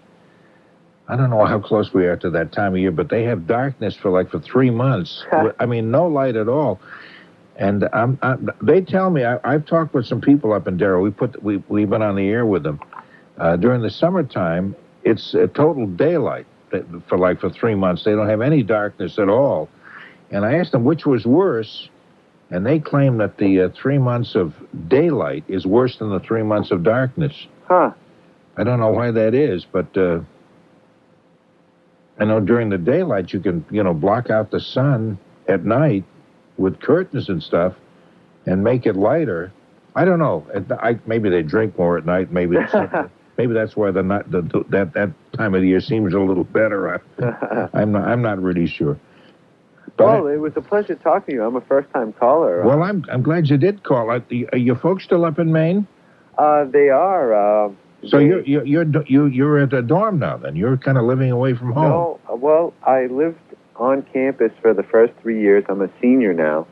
Uh, I'm I'm about to enter that world of having to work for a living, and I, I'm, I'm regretting it. But uh, but um, uh, I live up. I, I decided for my last year I wanted to really focus on you know doing as well as I could and preparing myself for uh, working. So I decided to live off campus, and that's I'm that's why I'm living in Dedham now. I see. You sound like a nice guy. I, I, I'll bet you do. I bet you're so fantastic, successful. You'll probably be the chief executive order uh, officer of all Westinghouse property, including WBZ, eh, within weeks Well, I of your graduation. well I really hope that happens. Uh, I'm a little worried about that now, considering the economic conditions of uh, of this area. Uh, I, I actually actually I was planning on moving to uh, like the southeast because uh, um, it's uh, more prosperous economically. Uh, Massachusetts is kind of bumming me out. I've heard through the entire time I've gone through school, it's going to be tough to find a job. You got to start interviewing early, and I'm gonna I'm kind of getting tired of that. It can't be like that everywhere. So I'm I'm considering moving to to another area of the country. Well, I hope you find a job where whatever area you want, particularly this area. But it is true. I I don't envy anybody who's just getting out of school now or will be getting out of school. It is a tough time to be to be graduating. But you sound pretty sharp, and you've had. If you've been at Bentley, you've you've had a pretty good education, so I think you'll do okay. Will you keep in touch and let me know because I'll be your adopted dad while you're down here. Well, thank you very much. Okay, Scott. Talk to you soon. Okay, take care. There's more to the picture than cameras. Anyway, Well, I was nervous because I I thought I, I'm not sure, but I thought it was illegal to like talk on a hand phone while you're in the. I'm not sure, but anyway, I wanted to look as professional as possible, and I didn't get a ticket, so I guess it. oh, you did? Did they give you a warning or anything? No, not just verbal. Just verbal. They said, "Hey, hey." No, you know what happened? My my one of my headlights was out, and I had no idea. Oh, that's why they stopped And you. And they stopped me, and he and he told me my uh, he was probably checking my sobriety or something, but but uh, he he sent me right on my way, so it was nice. Oh, that's that's really good. Okay, and what you have to send it? You have to send a card into the registry or to the police or No, something saying you had it repaired? No, not at all. He just said you ought to get that uh, you better to get that taken care of, and I did.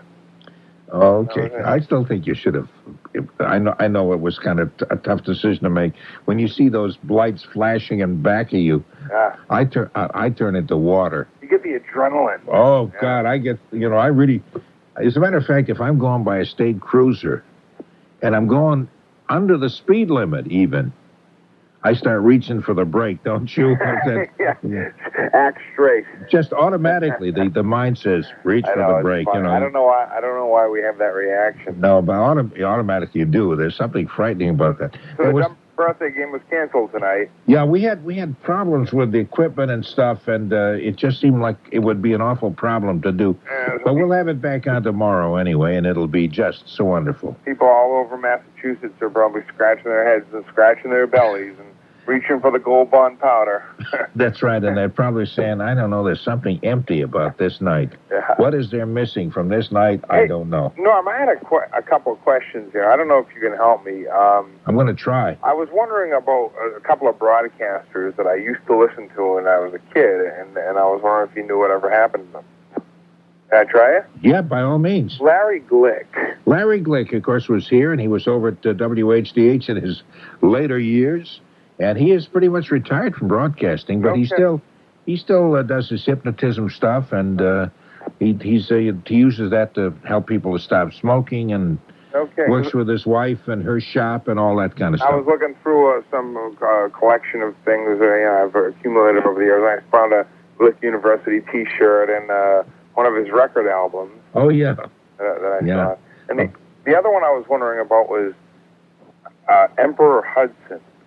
Oh boy, that goes back a bit. Now I don't know where he is. Emperor Hudson was on, was not on this. I on don't this. know what station he was on. but No, I, he was I, on WMEX, I believe, at one time. I bought like four of his record albums, Hudson and Landry, and they were very funny. Oh yeah, it wasn't MEX. They called it something else at the time. W was it Uh, ITS? ITS. That's Was it right. ITS? ITS, Information Talk and Talk and Sports. That's right. And he was. That's right. He and Ron Ron Landry. Ron Landry, yeah. Yeah, he must be in some of those albums, isn't he? That you have. Yeah, they're they're all Hudson and Landry. They're Hudson called. Hudson and Landry. I have four of them. Yeah. Now he went. He went back to California. The last I'd heard, but I don't know whether he's still on the air out there or not. It was very funny. Yeah, he he uh, he attracted a a good audience at a station that did not have much of an audience. No, it didn't, did it? No, But, but, did but that become ME? Well, that was MEX. that had been MEX. It became that. Then it became W. MEX W again. yeah, in between there was WMRE, E, the memory station where they played uh, older songs from the 30s and 40s. Then it went back to MEX, and now it's, I think it's WSSH Wish I'm not, I'm not AM. sure. I'm Yeah, not sure. they just uh, simulcast the same program that the so Wish Larry Wish does. Glick is retired. From broadcasting, yes. From I'm sure he'll never retire from life in general, but from broadcasting, yes. Well, thank you for taking my call. I'm delighted that And you hung on there, and I'm glad that everything worked out because we were wondering what happened after the police I stopped want. you. I also want to mention to you, and hearing your previous conversation, I am in the same habit as you are. I sleep till about eleven o'clock or twelve o'clock, and then I'll take a nap in the afternoon. it's not too great, but uh, no, the tough thing was getting home this morning. It was kind of good. Be- well, I had a couple of worries. One was after I get home, is the is will my my plow person will he have been there and will he have opened up the driveway and can I get in? Or do I have to pa- park in the street, which is illegal in my town this time of the year? Hmm. Anyway, everything worked out well. In addition to the fact that the it was sleeting pretty much all the way going home, and it was really kind of rough. And then my windshield wiper seemed to have conked out at one point, but it was kind of an adventure. I, I remember as a young guy on a date, and I'm driving my father's car, which had no defrost system at all way back then mm-hmm. and the windshield caking up with about an inch of, of solid ice and looking out the window to see where I was going. And I thought, what a great adventure this is, you know, with my date there and the, the other the other couple, the double date in the back. And we were just whooping it up and laughing and giggling and thought, isn't this wonderful? And I thought, isn't, isn't that wonderful to be youthful? At the moment, if this happened to me now, I'd be in a state of total panic. I can't even bear thinking about it. I know it at the time. It seemed like a whole lot. Look at that. I can't see out the window at all. I'll look out, you know, out, that, out the windshield. I'll look out the side window. I can't see much there, but isn't this a great adventure? Everything was a great adventure when we were kids, and the and when you get older, it's it's nothing but a nightmare. I What know. what happened? What happened to us, Elaine? Well, I think I was born timid, so there hasn't been. well, I was too. Uh, you know, I told you I was born a total wimp, but there were certain things that I looked upon as a great adventure. Then, maybe I've gotten more wimpish as the years have gone by.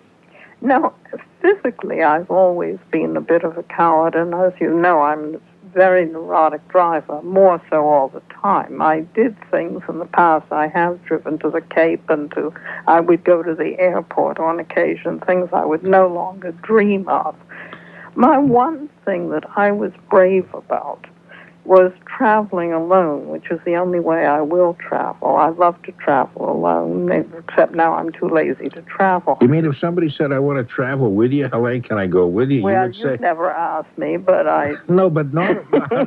I will. Well, I will, but uh, now you kind of you sound like you're turning me off. Somebody came up to you and said, "I want to travel with you." You say, "No, I want to go by myself." I prefer it. I prefer Really? it. I've had friends who were uh, unattached and were hesitant about traveling alone and would hint broadly, and I'd say, no, thank you. And to me, the great, my achievement would be to go to a strange city, a European city by myself, and uh, learn enough of the language, just phrases, to get around, learn them, their currency, and have maps and have done my homework ahead of time. And by the end of a week, I'd be giving other people direction. can you can you hold on till we check the news? Because I'm close. I don't want everybody to hear. Bill Watson has the uh, an update for us on what's going on throughout the world, and he gets really he he he, he pan not well he doesn't panic. He gets fiercely angry at me if I don't give him. To, As you did with quite promptly with a gentleman in West Virginia. Oh, oh, that was that's different. No, I never told them to stand by and I'd be back at them. I just hung up on it. Do you really want me to hang on? No, no, yes, I do want you to hang on. Would you do that? Mhm. Okay, we'll talk right after Bill Watson and the news. I've enjoyed it. It's rather poetic. I was I was almost burst out into my high school fight song. Until the last white stripe is crossed. anyway, did, what high school did you graduate from? Do you know that I never did? My education was so totally screwed up by travel. I've had the equivalent of college, but I have not a bloody thing on paper to show for it. Well, then you come here looking for a job from me, and you don't have a degree, you have nothing, you have no high school graduation, a certificate, diploma, or anything, and you expect me to make you president of the Westinghouse organization. What is this? It's shocking, isn't it? It's absolutely unrealistic. That was acting. That was, that was a little drama we just played You out. know, every time I was about to get something, we left.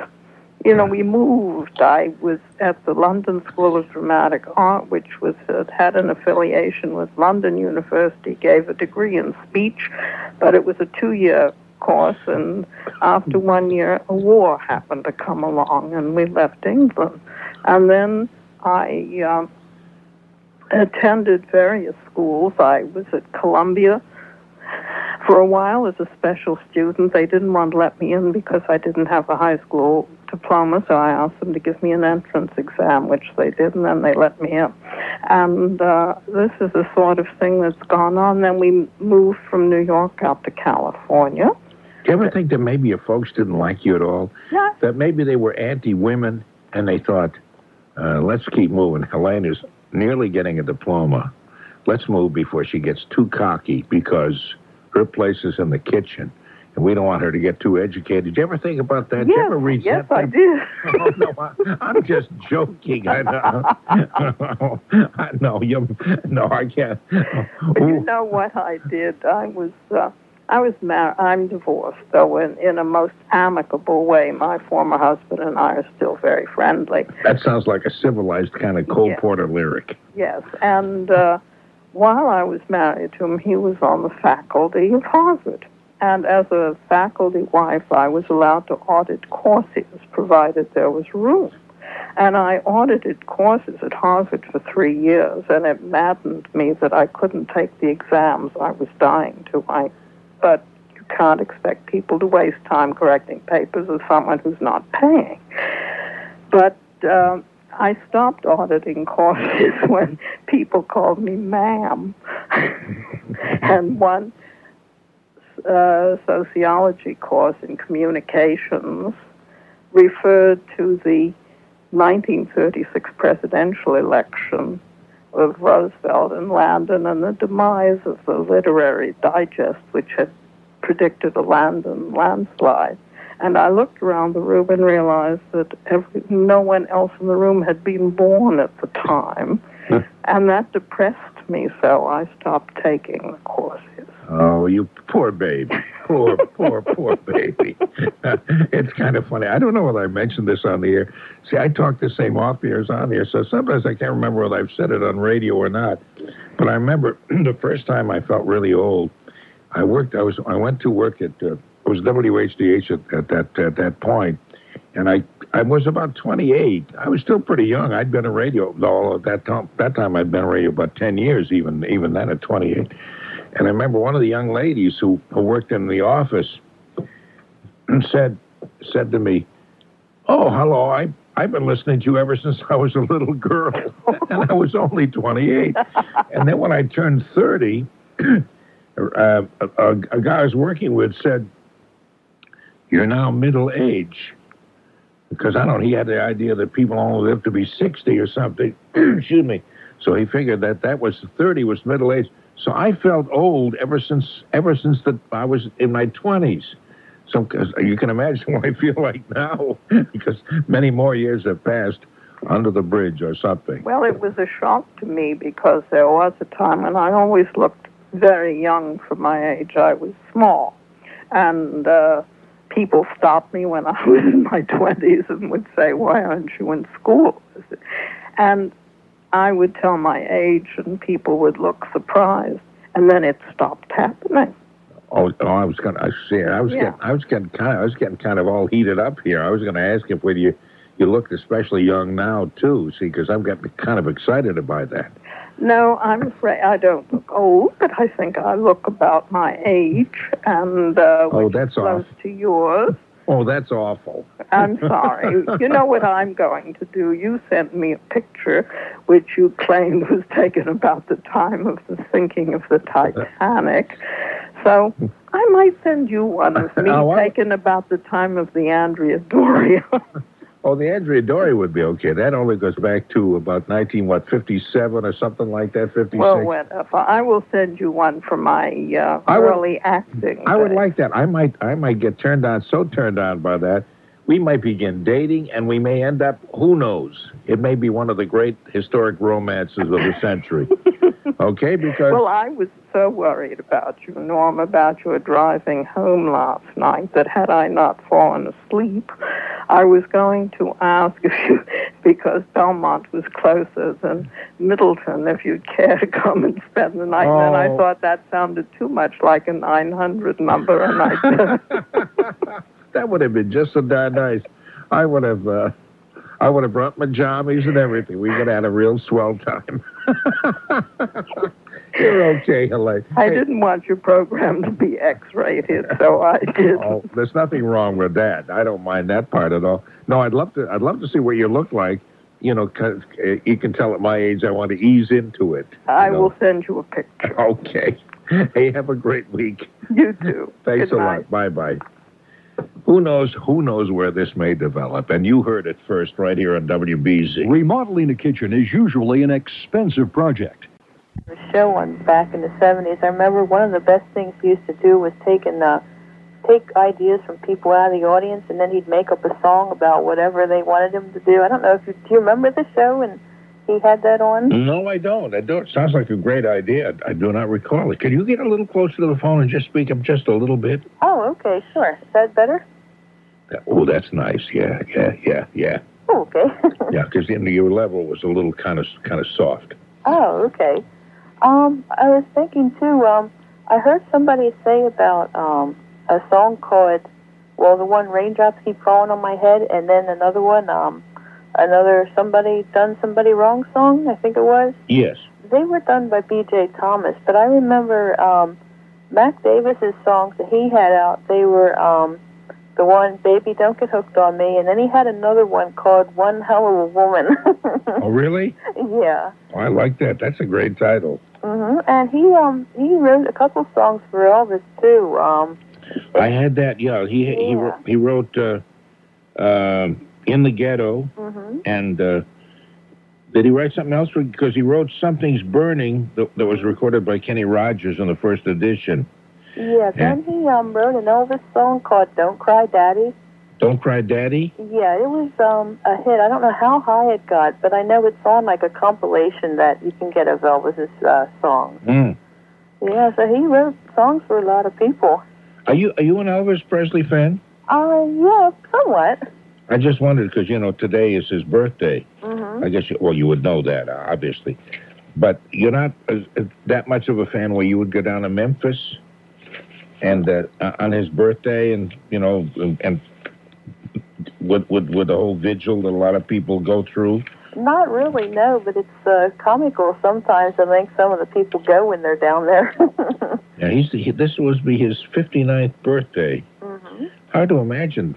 Elvis Presley's almost 60, isn't it? I know it is. It's hard to believe.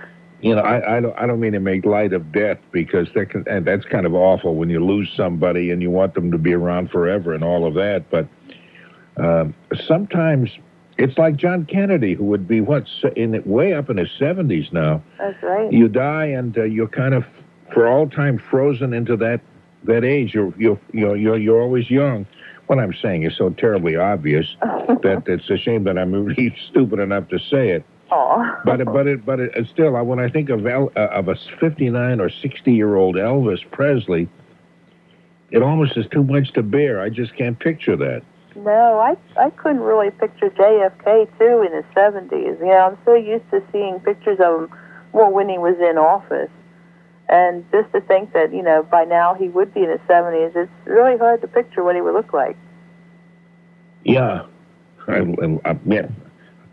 I'm not coming up with anything really really smart answers for you on that on that kind of stuff. uh, but okay, anyway, you're not uh, you're not as big a, an Elvis Presley fan as to take advantage of the airlines special one day low airfare. It's hard for me to imagine that too. It, for fifty nine dollars, you can fly down. Since it was his 59th birthday, I guess that's what they charged. Mhm. And you could fly down for the for the one day and then fly back again, but it had to be within that one day. Oh, geez, they're having just about everything now, aren't they?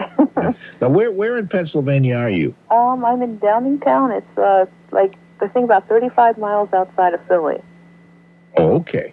Uh So we were just some of the ones that just went through that ice storm. Oh yeah. Do you had, was it pretty rough? It was pretty rough down your way. You had it about the same as we did up here, I think. Yeah, we had a, about a half inch to three quarters of an inch of ice on our driveway. And then we've had like a couple inches of snow on top of that. Oh boy, that was rough. Yeah, that was rough. Heading home uh, this this this morning. Let's see, I left here about I guess around eight o'clock or something like that, and it was everything was just beginning to turn to turn to ice and mm. sleet and everything. And it, it, it was, it wasn't a nice morning. No. And it's only January 8th. I know, and I hate to think of what it's going to be like the rest of the winter. Okay, but the days are getting longer. Chin up. Everything's going to be okay. That's right. Okay, I'm glad to talk with you, Joan. You're you you are you're a nice person. I'm I thank you very much for the call. Oh, you're welcome, Norm, anytime. Okay, I hope so. Mm-hmm. Take care. You too. Bye bye. Bye bye. Nobody does it like you. The way that you. Talk with you, Rick. And uh, it's not what I called you about, but can you stand one more comment on Mac Davis? I can I can stand even two or three more comments as long as they're interesting, Rick. I believe his biggest hit, which has not been mentioned yet, is I Believe in Music, which was also the theme for his TV that he used on his TV show.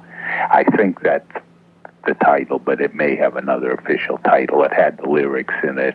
Uh, Love is the universe, universal language, and something like that. Sounds really nice. Can you hum a little bit? No, I am I am the world I am the world's worst singer. Uh, so I wouldn't even attempt it. okay. But uh, it's I'm sure you'll have a listener who's familiar with Mac Davis who will call with the official title and also give you a few lines. But as you as you pointed out, the other one uh, was sort of the hit he had not associated with the show, and then the one I'm mentioning is the one associated with this show. And as many of your callers have pointed out, he did not do Raindrops Keep Falling on My Head. I think he would be very flattered if he were listening at this moment, uh, not not just this moment, but this past hour, because so many people remember him and know what he's done. I think that's really nice. Yeah, well, he was one of those charismatic figures, right? Uh, right before I think the disco age took over, and, and so many of the unforget, uh, so many of the forgettable people uh, came before. Uh, whatever I'm Yeah, when, when I when I think of uh, when I think of Mac Davis, and I don't know why, but I think of Kris Kristofferson, and I know they're not the same. And Kris Kristofferson, Kris Kristofferson did write some stuff too, didn't he, as well as sing? Oh yes, yeah. And I, I'm not a music expert, but I and I couldn't attempt to explain it, but I can see quite well why you would put the two, group them together. It seemed to me that, that they, they were both popular as singers about the same period back in the 70s. I know Kristofferson's still around, is making movies and all of that. But uh, I'm, I remember he appeared at some clubs here in Boston around the same time that Mac Davis was writing all this stuff. Anyway, I've always kind of lumped them together for some for some reason, and I thank you very much for not saying what a stupid lumping together that is, you dummy. Well, I think one of the things they had- have in common, and that I want to get on to the real reason I called you, which you can answer something for me. Their songs were not cutesy type songs. They all wrote songs. The both of them wrote songs that kind of tell a story and don't follow with four, you know, four line verses followed by a refrain, then four line verses. Kris Kristofferson's biggest so- biggest known song was "Me and Molly McGee," uh, which again sort of is not exactly a smooth singing song. Oh, yeah, right. What I've been meaning to talk to you about, if I could, because I thought of you while I was watching it, and I wanted your opinion. Did you see the television production of Gypsy?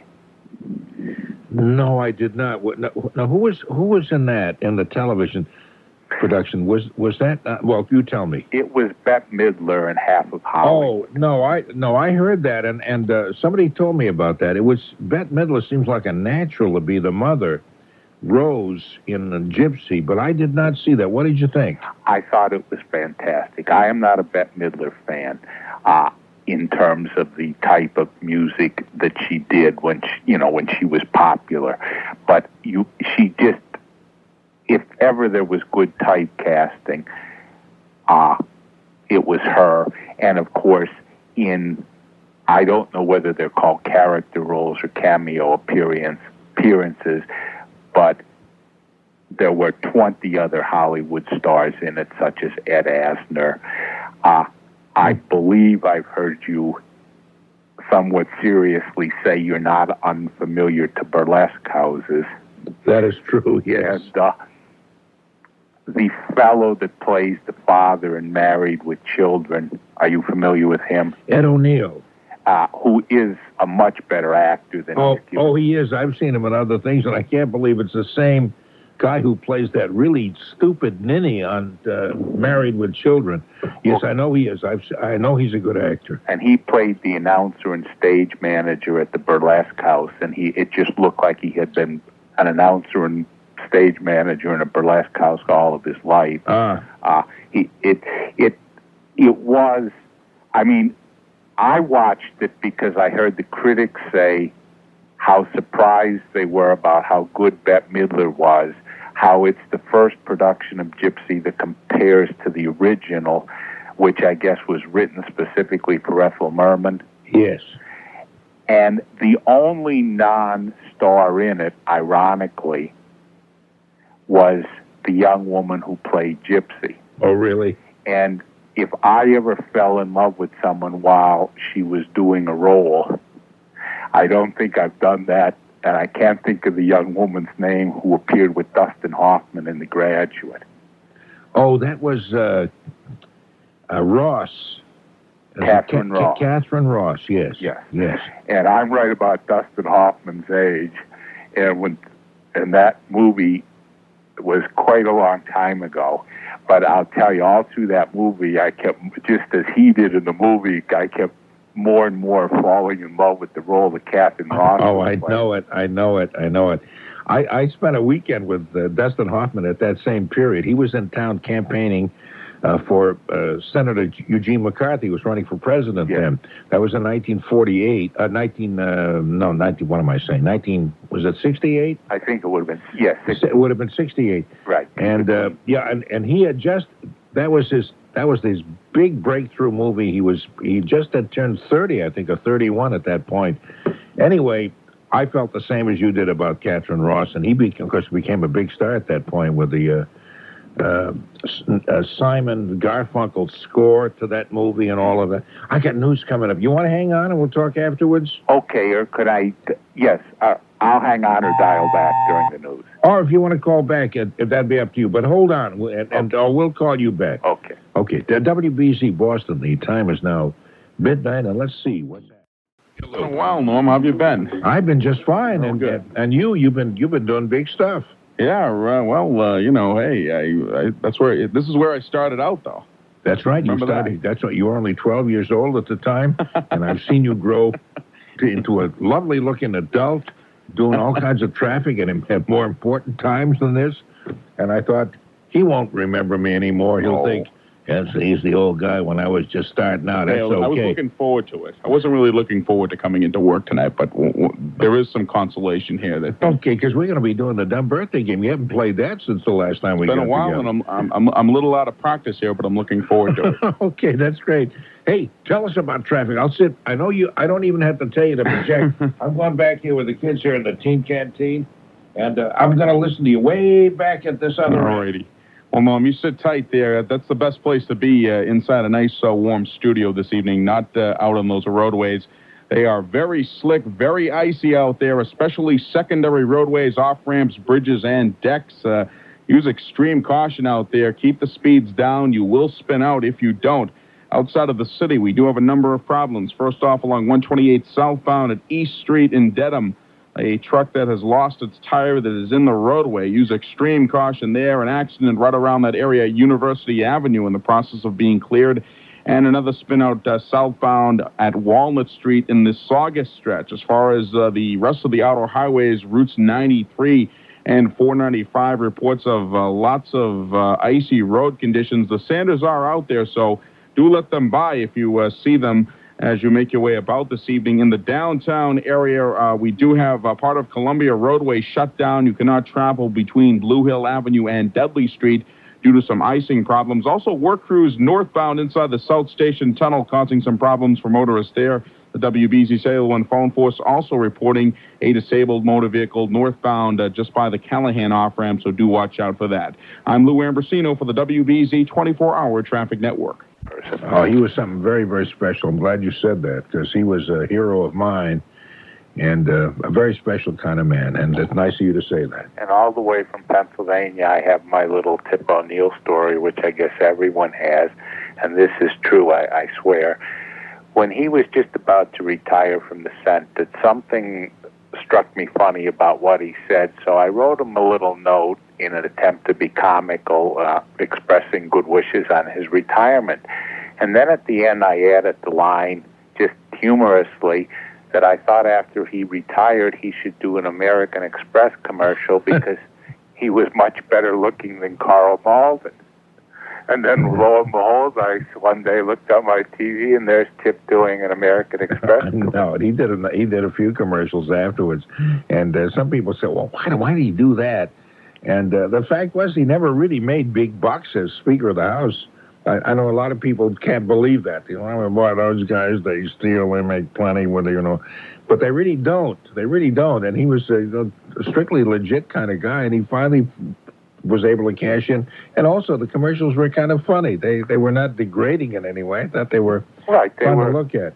They were his brand of self-deprecating humor, which in a way made him endearing. I know it. I know it. He was he was okay. Big, as somebody said, big mountain of a man, and not only in size but in courage and in uh, personality and the, in the whole business. And he will be missed. There are, there are very few politicians that are as much fun and, uh, and people you could respect as much as you could Tip O'Neill. And that's that's my speech, and I guess we both agree on that. We do. And as far as the television show, uh, Gypsy, I just want to say to you that if it is repeated, and you trust me, I really think you'd enjoy seeing it for any number of reasons, because some of the scenes in there will probably bring back some reminiscence, and it's been said that uh, it's the only production of it that compares to the original, and they stayed true to the original except in two places.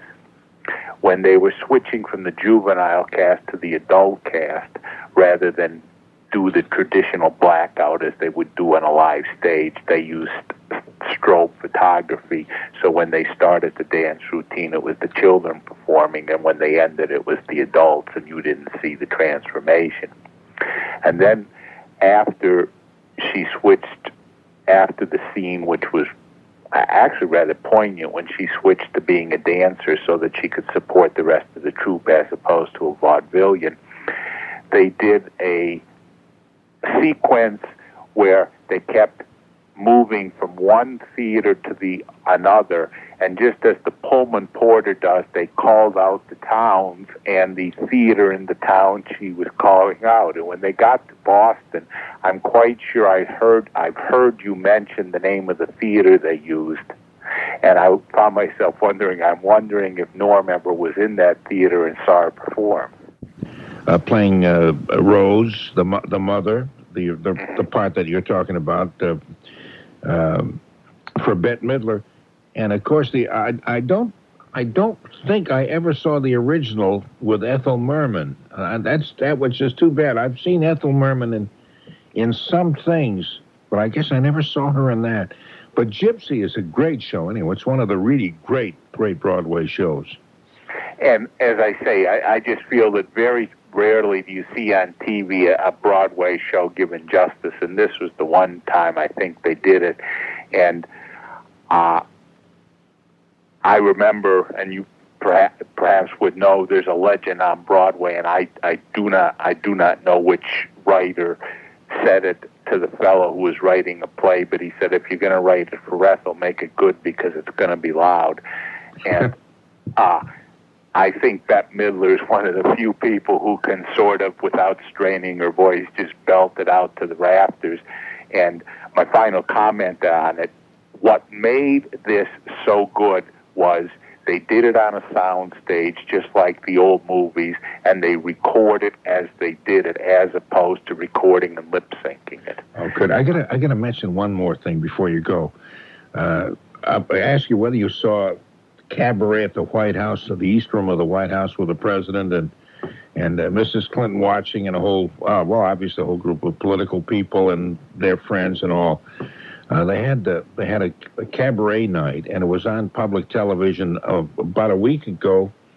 uh, earlier earlier this past week, and it was repeated. I think this past day. I saw the the uh, the uh, the opening night performance, and it was one of the most exciting things I've seen in a long time. Bobby Short, uh, Blossom Dearie, who else? Uh, I forgot a whole whole group of real great cabaret singers, and doing really choice songs.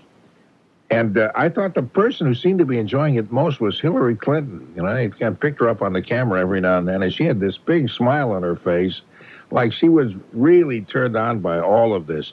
And so was I. I thought it was one of the most exciting television shows I'd ever seen. Did you get to see that at all? No, no, I didn't. I, uh, I I didn't see it. I wish I did.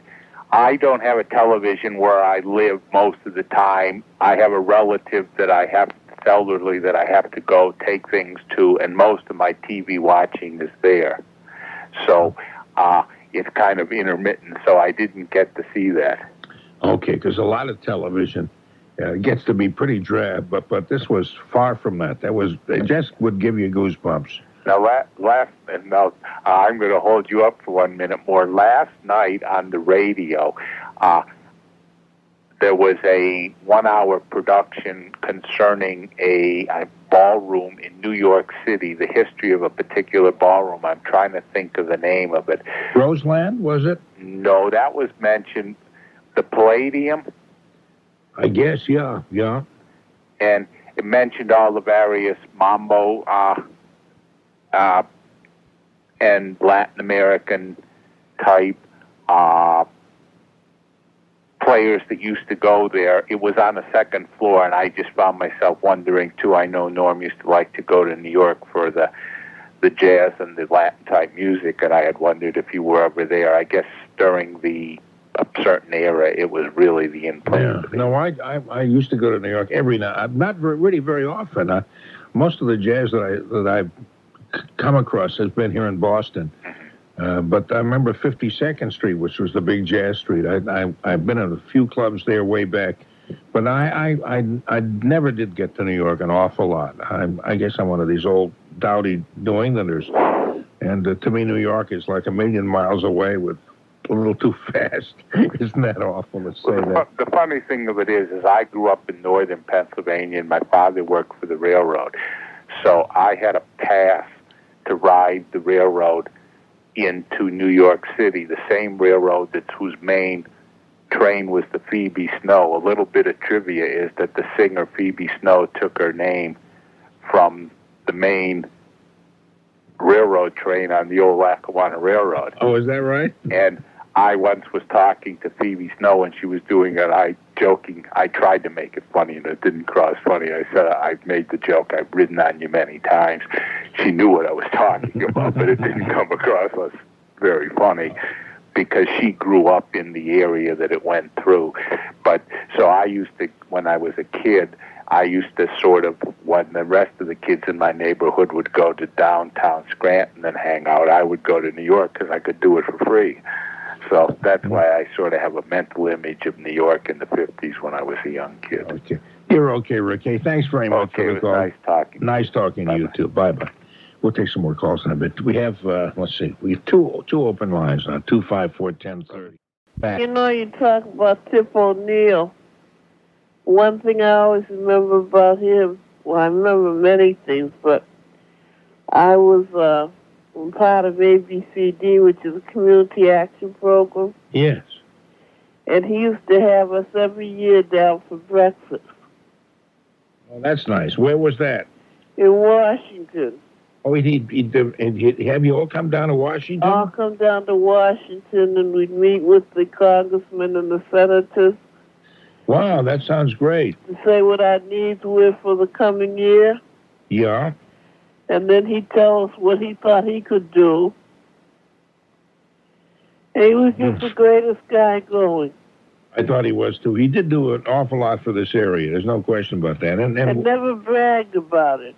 he never, you know, he wasn't the kind who bragged about anything. He was just a, a fun guy who did his job well and uh, who stood during a, a, a very conservative era in American politics during the era of Reagan and, and Bush. And he was not a conservative himself.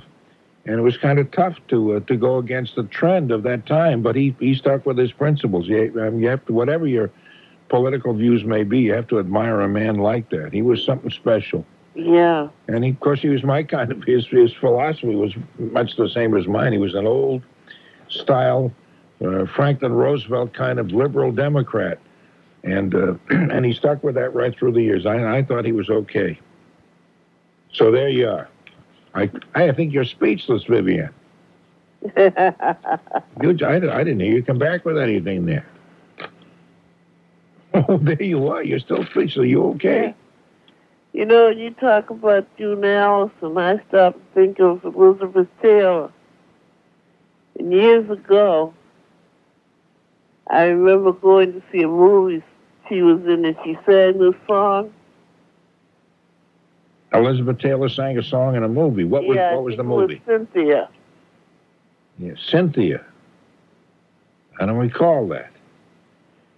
She was only about 16 years of age. Yeah.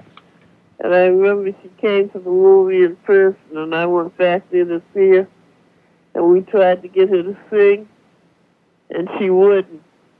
She acted real stuck up and snotty, Well, shame on her, that nasty person. and uh, I kind of lost my faith with Elizabeth Taylor that day. Uh, But I look at her now, and she she is an old lady. well, she does. She she she looks pretty good still, don't Yeah. you think? Pretty good. Oh oh oh! You don't like her enough to admit that. you you still like you still have the little bit of animosity toward her. Now I think she looks fantastic. Uh, you know, she her weight seems to change about every other minute, from kind of big to kind of just right. At the moment, the last time I, I saw her, it was uh, she looked. She I thought she looked great. Yes, she is. She's Hey. a beautiful woman. She- Hey, there you go, Vivian. And you are too, Vivian. And I hope life uh, treats you well during the coming year. It is. Oh, that's it. And thank goodness that the Olympic Committee saw fit to to instate uh, Nancy Kerrigan. I know. And I, that seemed to be the only fair thing. I think people would have thrown rocks at them had they not acted in that way.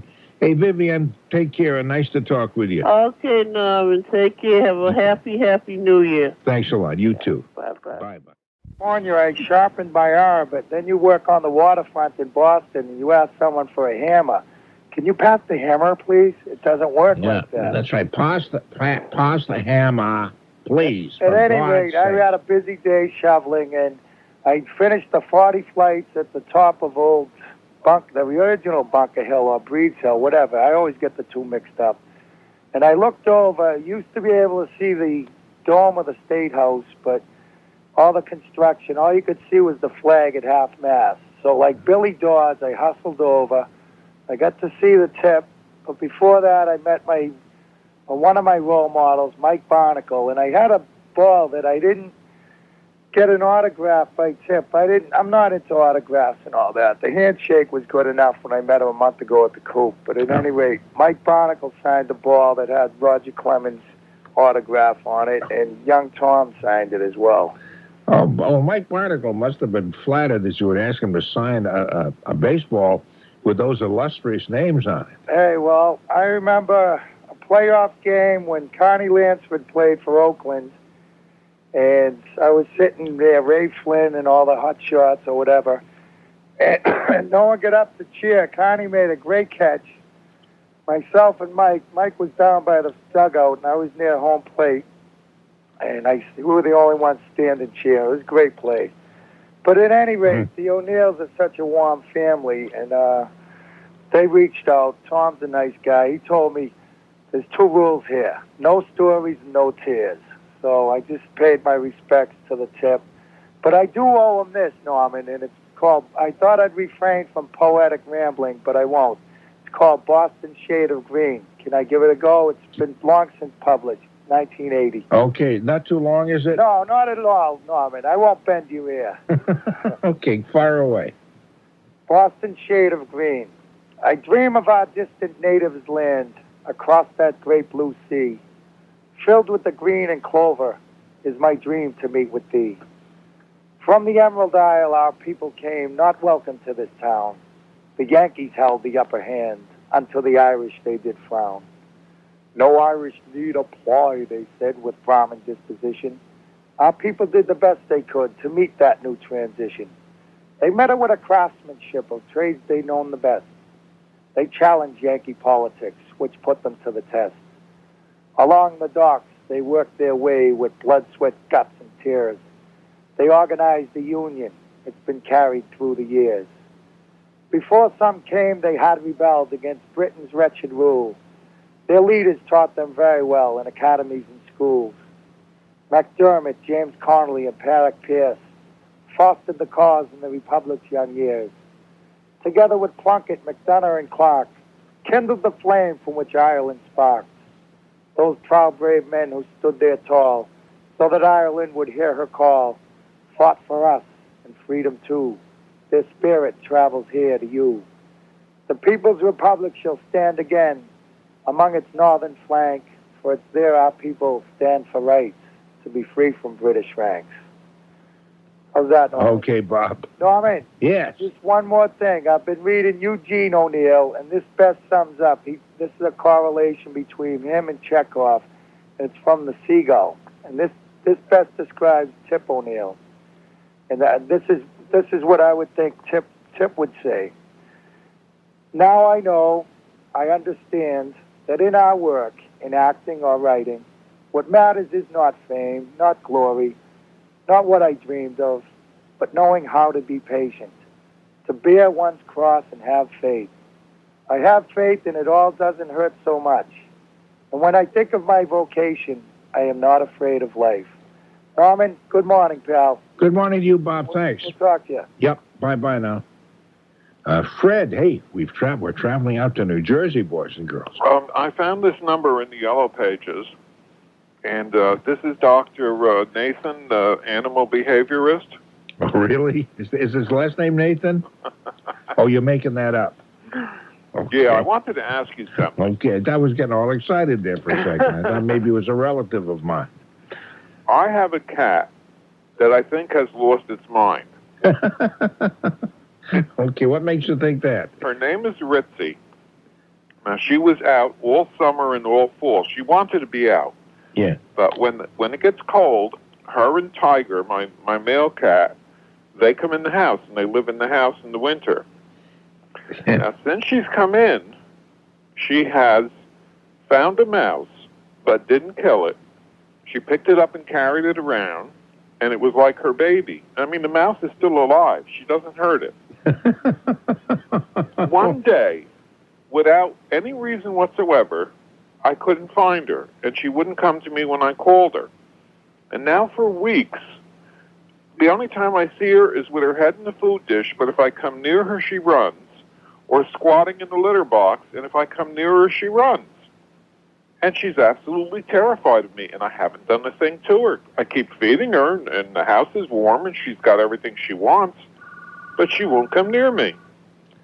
Yeah, and you're asking me what what what caused this, and how can you, is that your phone ringing? It's another line. Don't worry about it. Okay, we'll be calling you at 19 before one o'clock in the morning. I'm getting curious. I don't know, but I just disconnected them. Uh, what do you have? Two lines coming into your Oh, I have a whole bunch of lines. Why is that? Are you, are you at a business? No, I'm just crazy for telephones. So you have a whole lot of uh, telephones with a whole lot of different numbers and stuff. Do you think maybe my cat caught my craziness? maybe maybe that whole house is weird. Yeah, I'd say so. Did you ever have a cat behave like that? Become terrified of you for no reason at all? No, I I can't recall that happening. No, I mean maybe oh there they go. Uh, no, maybe terrified all along, but not uh, suddenly changing dispositions right in the middle of something. No, I never. Not, I had not not uh, not that I can recall. Well, I wish I wish you knew how I could get her confidence back and pet her and, and just be because she was a very affectionate cat, and I really am She quite was, and she and she didn't mind if you lifted her up and patted her, and she no, she used to sit on my lap and purr. and and and right now she won't go near you. But she well, she runs goes away by from the you. dogs, and she lets the dogs chew on her. I don't know. Maybe somebody, maybe somebody knows something about that kind of behavior, and will call. I don't know. You sound like you got about nine things going on at once there, Fred. Well, I have your radio station on. I have my police scanner on. I got the dogs barking once in a while.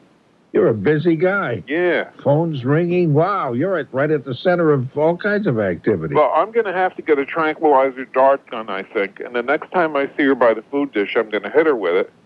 Then I can capture her and put her back in my lap and pet her, and she'll understand that I'm not going to hurt her. Other than that, she won't sit still long enough for you to actually pick her up. then. I can't get within 10 feet of her. Oh, okay. I, maybe somebody will. Somebody has some ideas to why her behavior has changed so radically. Maybe they'll call and tell us. I'd be curious myself. But seriously, don't you think animals can lose their minds and go crazy just oh, like sure. people can? Oh, sure, absolutely. Because I've heard of crazy horses, Oh, yeah, yeah. I would guess so. Sure. and there's such a thing as mad dogs. Mad dogs and yeah, an Englishman. Yeah, we know they're all nuts. They're all nuts. Yeah, no question about that. You know, and and uh, probably uh, even nutty mi- mice. Probably that mouse may be crazy. I don't know. I, the mouse, I suppose, comes by the by the water dish and the food dish to get something to eat and drink. and the, and the cat doesn't bother her, so why not? Well, she's a female, and I, of course, I had her fixed because I didn't, I didn't want her to have kittens because nobody wants kittens, you know. Oh no, you should have you should do, you should have done that. I'm glad you did. So maybe she she thinks this is one of her babies or something. It's a furry little thing. I don't I don't know, Fred. Well, I don't know, but I hope I get this whole mess straightened out. I hope you're doing it. If Thank you, Norman. Hey, let me know how it comes out. I will. Okay. All right. Bye bye. Bye bye. These are the kind of heady things we discussed uh, during the night. The wild changes in animals and all that kind of stuff. I'll be back in a moment with some more heavy stuff, but first, Another great bunch of calls, and Norm being just so darn welcoming to all. Are you like me, wishing we could have this relaxed, carefree talk back again? Unwind from the 24 hour news cycle and just chat with an old friend, have some laughs, and maybe play a game. Yeah, I thought so. Hearing these again still has that effect, so we're doing okay here. Don't forget to check out Patreon and help support the show. We'll be back next week with a 31 year old dumb birthday game. Ha! Those were the days. Closing the vault and leaving this world a little sillier than we found it. 4. Technical difficulties, climbing transmitters, Laugh-In, Bentley University, working the night shift and sleeping during the day. Larry Glick, Emperor Hudson, Ron Landry, WITS, WMEX, WMRE, and WSSH. Lily St. Cyr, the Old Howard Theater, Double Entendres, Cats, Dogs, and Raccoons, Ice Covered Windshields, Great Adventures, Vitality, Tedeschi's in Weymouth, Peals of Laughter, Mac Davis, Gypsy, Tip O'Neill, Fight Songs, Phoebe Snow, Jason Robards, Ritzy, Tiger, The Ghost of Elvis Presley, David Brudnoy, Daryl Gould, Lou Ambrosino, Jack Hart, Marilyn Gorelnick, and the almost good looking Norm Nathan person. I'm Tony Nesbitt.